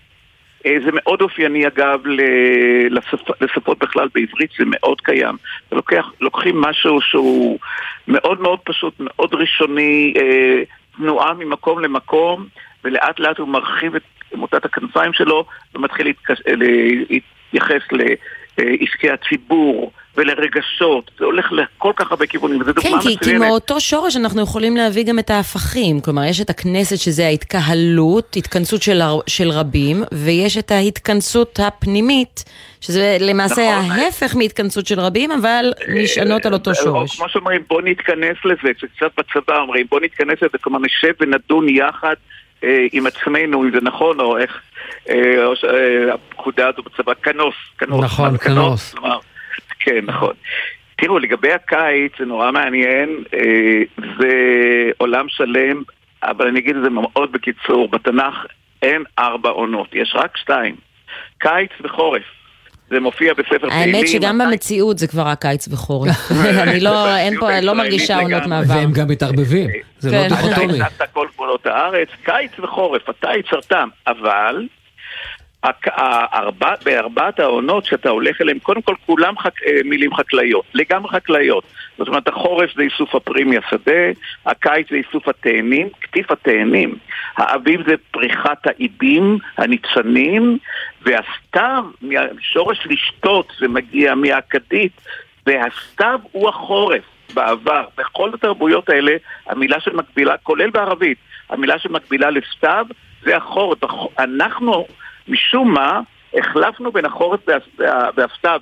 והסתיו המסכן קיבל איזה חודש... אה, אה, אני יודע, שבועיים, והחורף, לא שהחורף אצלנו מי יודע מה, על כל פנים אה, זה הסיפור. והקיץ הפך להיות באמת ה... אה, איכשהו העונה שתופסת כמעט את כל השנה. בוא הזאת. נדבר על ההטיות של, של אה, המילה קיץ, רוביק, ואתה הרי, אה, אתה האיש העברית המודרנית והמדוברת. אני זוכר מונח שנקרא קייצת, אני רק לא זוכר באיזה הקשר זה נאמר. וואו. קייצת אני לא זוכר, אבל אה, משהו מאוד חשוב, וקיץ המקבילה שלו מארמית זה קייט. ט- וצדיק מתחלפות. ואנחנו לקחנו את הקיץ לקייטנה, ובכלל כל המושג הזה של קיץ, של בילוש, של פנאי וכדומה. אה, אני זוכר את המשפט לקייטנים, נכון? היה לקייטנים. נכון, נכון, לקייטנים, לאלה שמבלים, זה לאו דווקא המושג קייטנה, אז זה למשל, קייטנה בהחלט מזוהה עם, ה, אה, עם הקיץ, ומה שעוד מעניין אה, לא רק בקיץ, אלא גם בעונות האחרות, זה עונות השנה מקבילות לחיי האדם. זאת אומרת, אה, הקיץ קצת פחות דווקא, אבל אביב, מה זה אביב ימיו, נכון? והחורף וסתיו ימיו, גם אומרים יותר בספרות, הימים האחרונים. הכי, הכי מעניין זה איוב, שאומר, כאשר הייתי בימי חורפי, והוא מתכוון לתקופה שהוא היה צעיר. זאת אומרת, בשבילם דווקא הצעירות מתחילה בחורף. והרמב"ן אומר, יקראו ימי הנעורים ימי חורף, כי החורף בראשית השנים, ימי הזקנה כנגד הקיץ, שהם ימי האסיף. אז הזקנה היא הקיץ, והחורף הוא ההתחלה דווקא, אז כל דור קובע את, ה, את המקבילות שלו. מעניין. רוביק אה, רוזנטל, תודה רבה. שיהיה אה, סופה שניים. אני, אני מנסה לחזות איזה מילה תהיה בשבוע הבא. אה, לא יודע, נו, חן תעזרי לי. מה יכול להיות בשבוע הבא המילה המדוברת? שמע, קצת אוי, עוד כל נרגענו כך הרבה מילים יהיו עד בשבוע הבא. כל כך הרבה מילים יעלו וירדו, כל כך הרבה דברים עוד יקרו. אוקיי. כן, זה שבוע גם של חזרה אה, לשגרה אחרי החגים. כן. עוד הרבה אם יקרה. תרצו נדבר על המילה שגרה, היא מאוד מעניינת. חזל"ש. חזל"ש, נחזור לשגרה, נחזלש. נחזלש. נראה בארץ ישראל, במדינת ישראל, לחזור לשגרה ולחזלש, זה לא... אה, לא לא מתקיים כל כך. רוביק, תודה. תודה רבה. תודה לכם, בשלום. וזה השיר לבד במדבר של גיא מזיק שדיבר איתנו ממש לפני רגע על כל הפדיחות שלו לאורך הקריירה ועוד אה, השאיר כמה על רצפת חדר העריכה.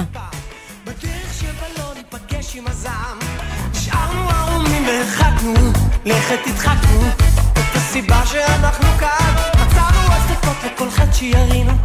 בלי לעשות חשבון אם צדקנו או טעינו מבעד לחומות כבר איננו הגשר בינינו. למה בכלל אנחנו כאן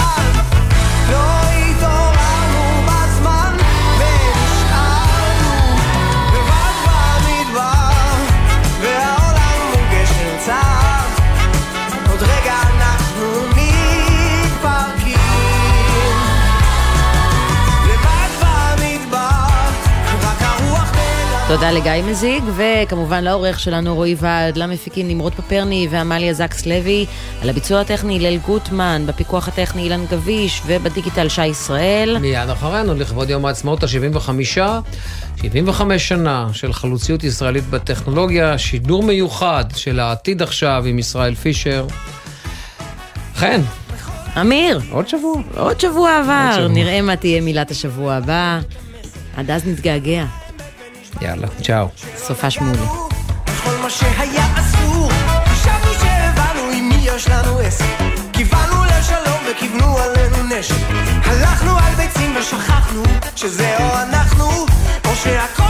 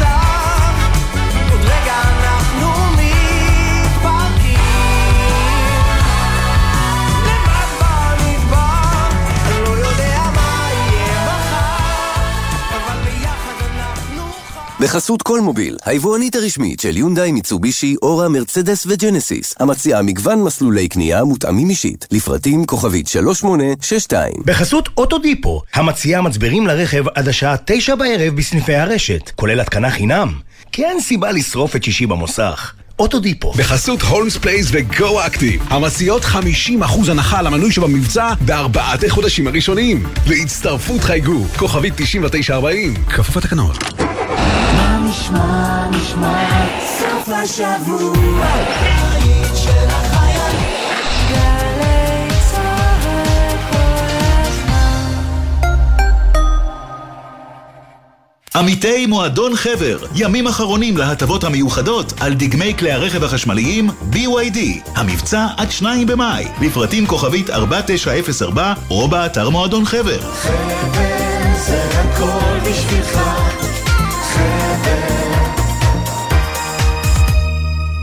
שלום, כאן שירה רודרמן, מנכ"לית קרן משפחת רודרמן. אנו חוגגים 75 שנה לישראל, מדינת העם היהודי. יהודי ארצות הברית תמיד עמדו לצידנו, חשוב שנמשיך לפעול יחד כעם מאוחד בעל עתיד משותף. חפשו אותנו ברשתות החברתיות, חג עצמאות שמח. אתם עומדים לשמוע הרבה...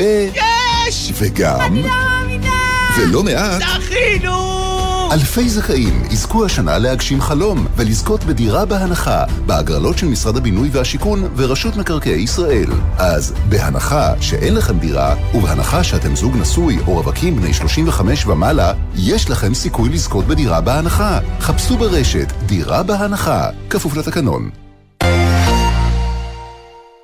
סוף השבוע מתנגן לי בגלי צהל. מחר ב-10 בלילה, דובי לנס ויולי רובינשטיין חוגגים את יום הג'אז הבינלאומי. ב-11, מרים בלוך מציינת שלוש שנים לאלבום The New Abnormal של The Strokes. ובשבת, ב-7 בבוקר, בוא שיר עברי. יורם רותם מארח את דפנה הרמוני. ובשתיים, הדרן, עדן בן זקן ועדן חסון, בלייב פארק ראשון לציון.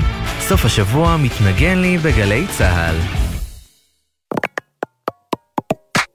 מיד אחרי החדשות,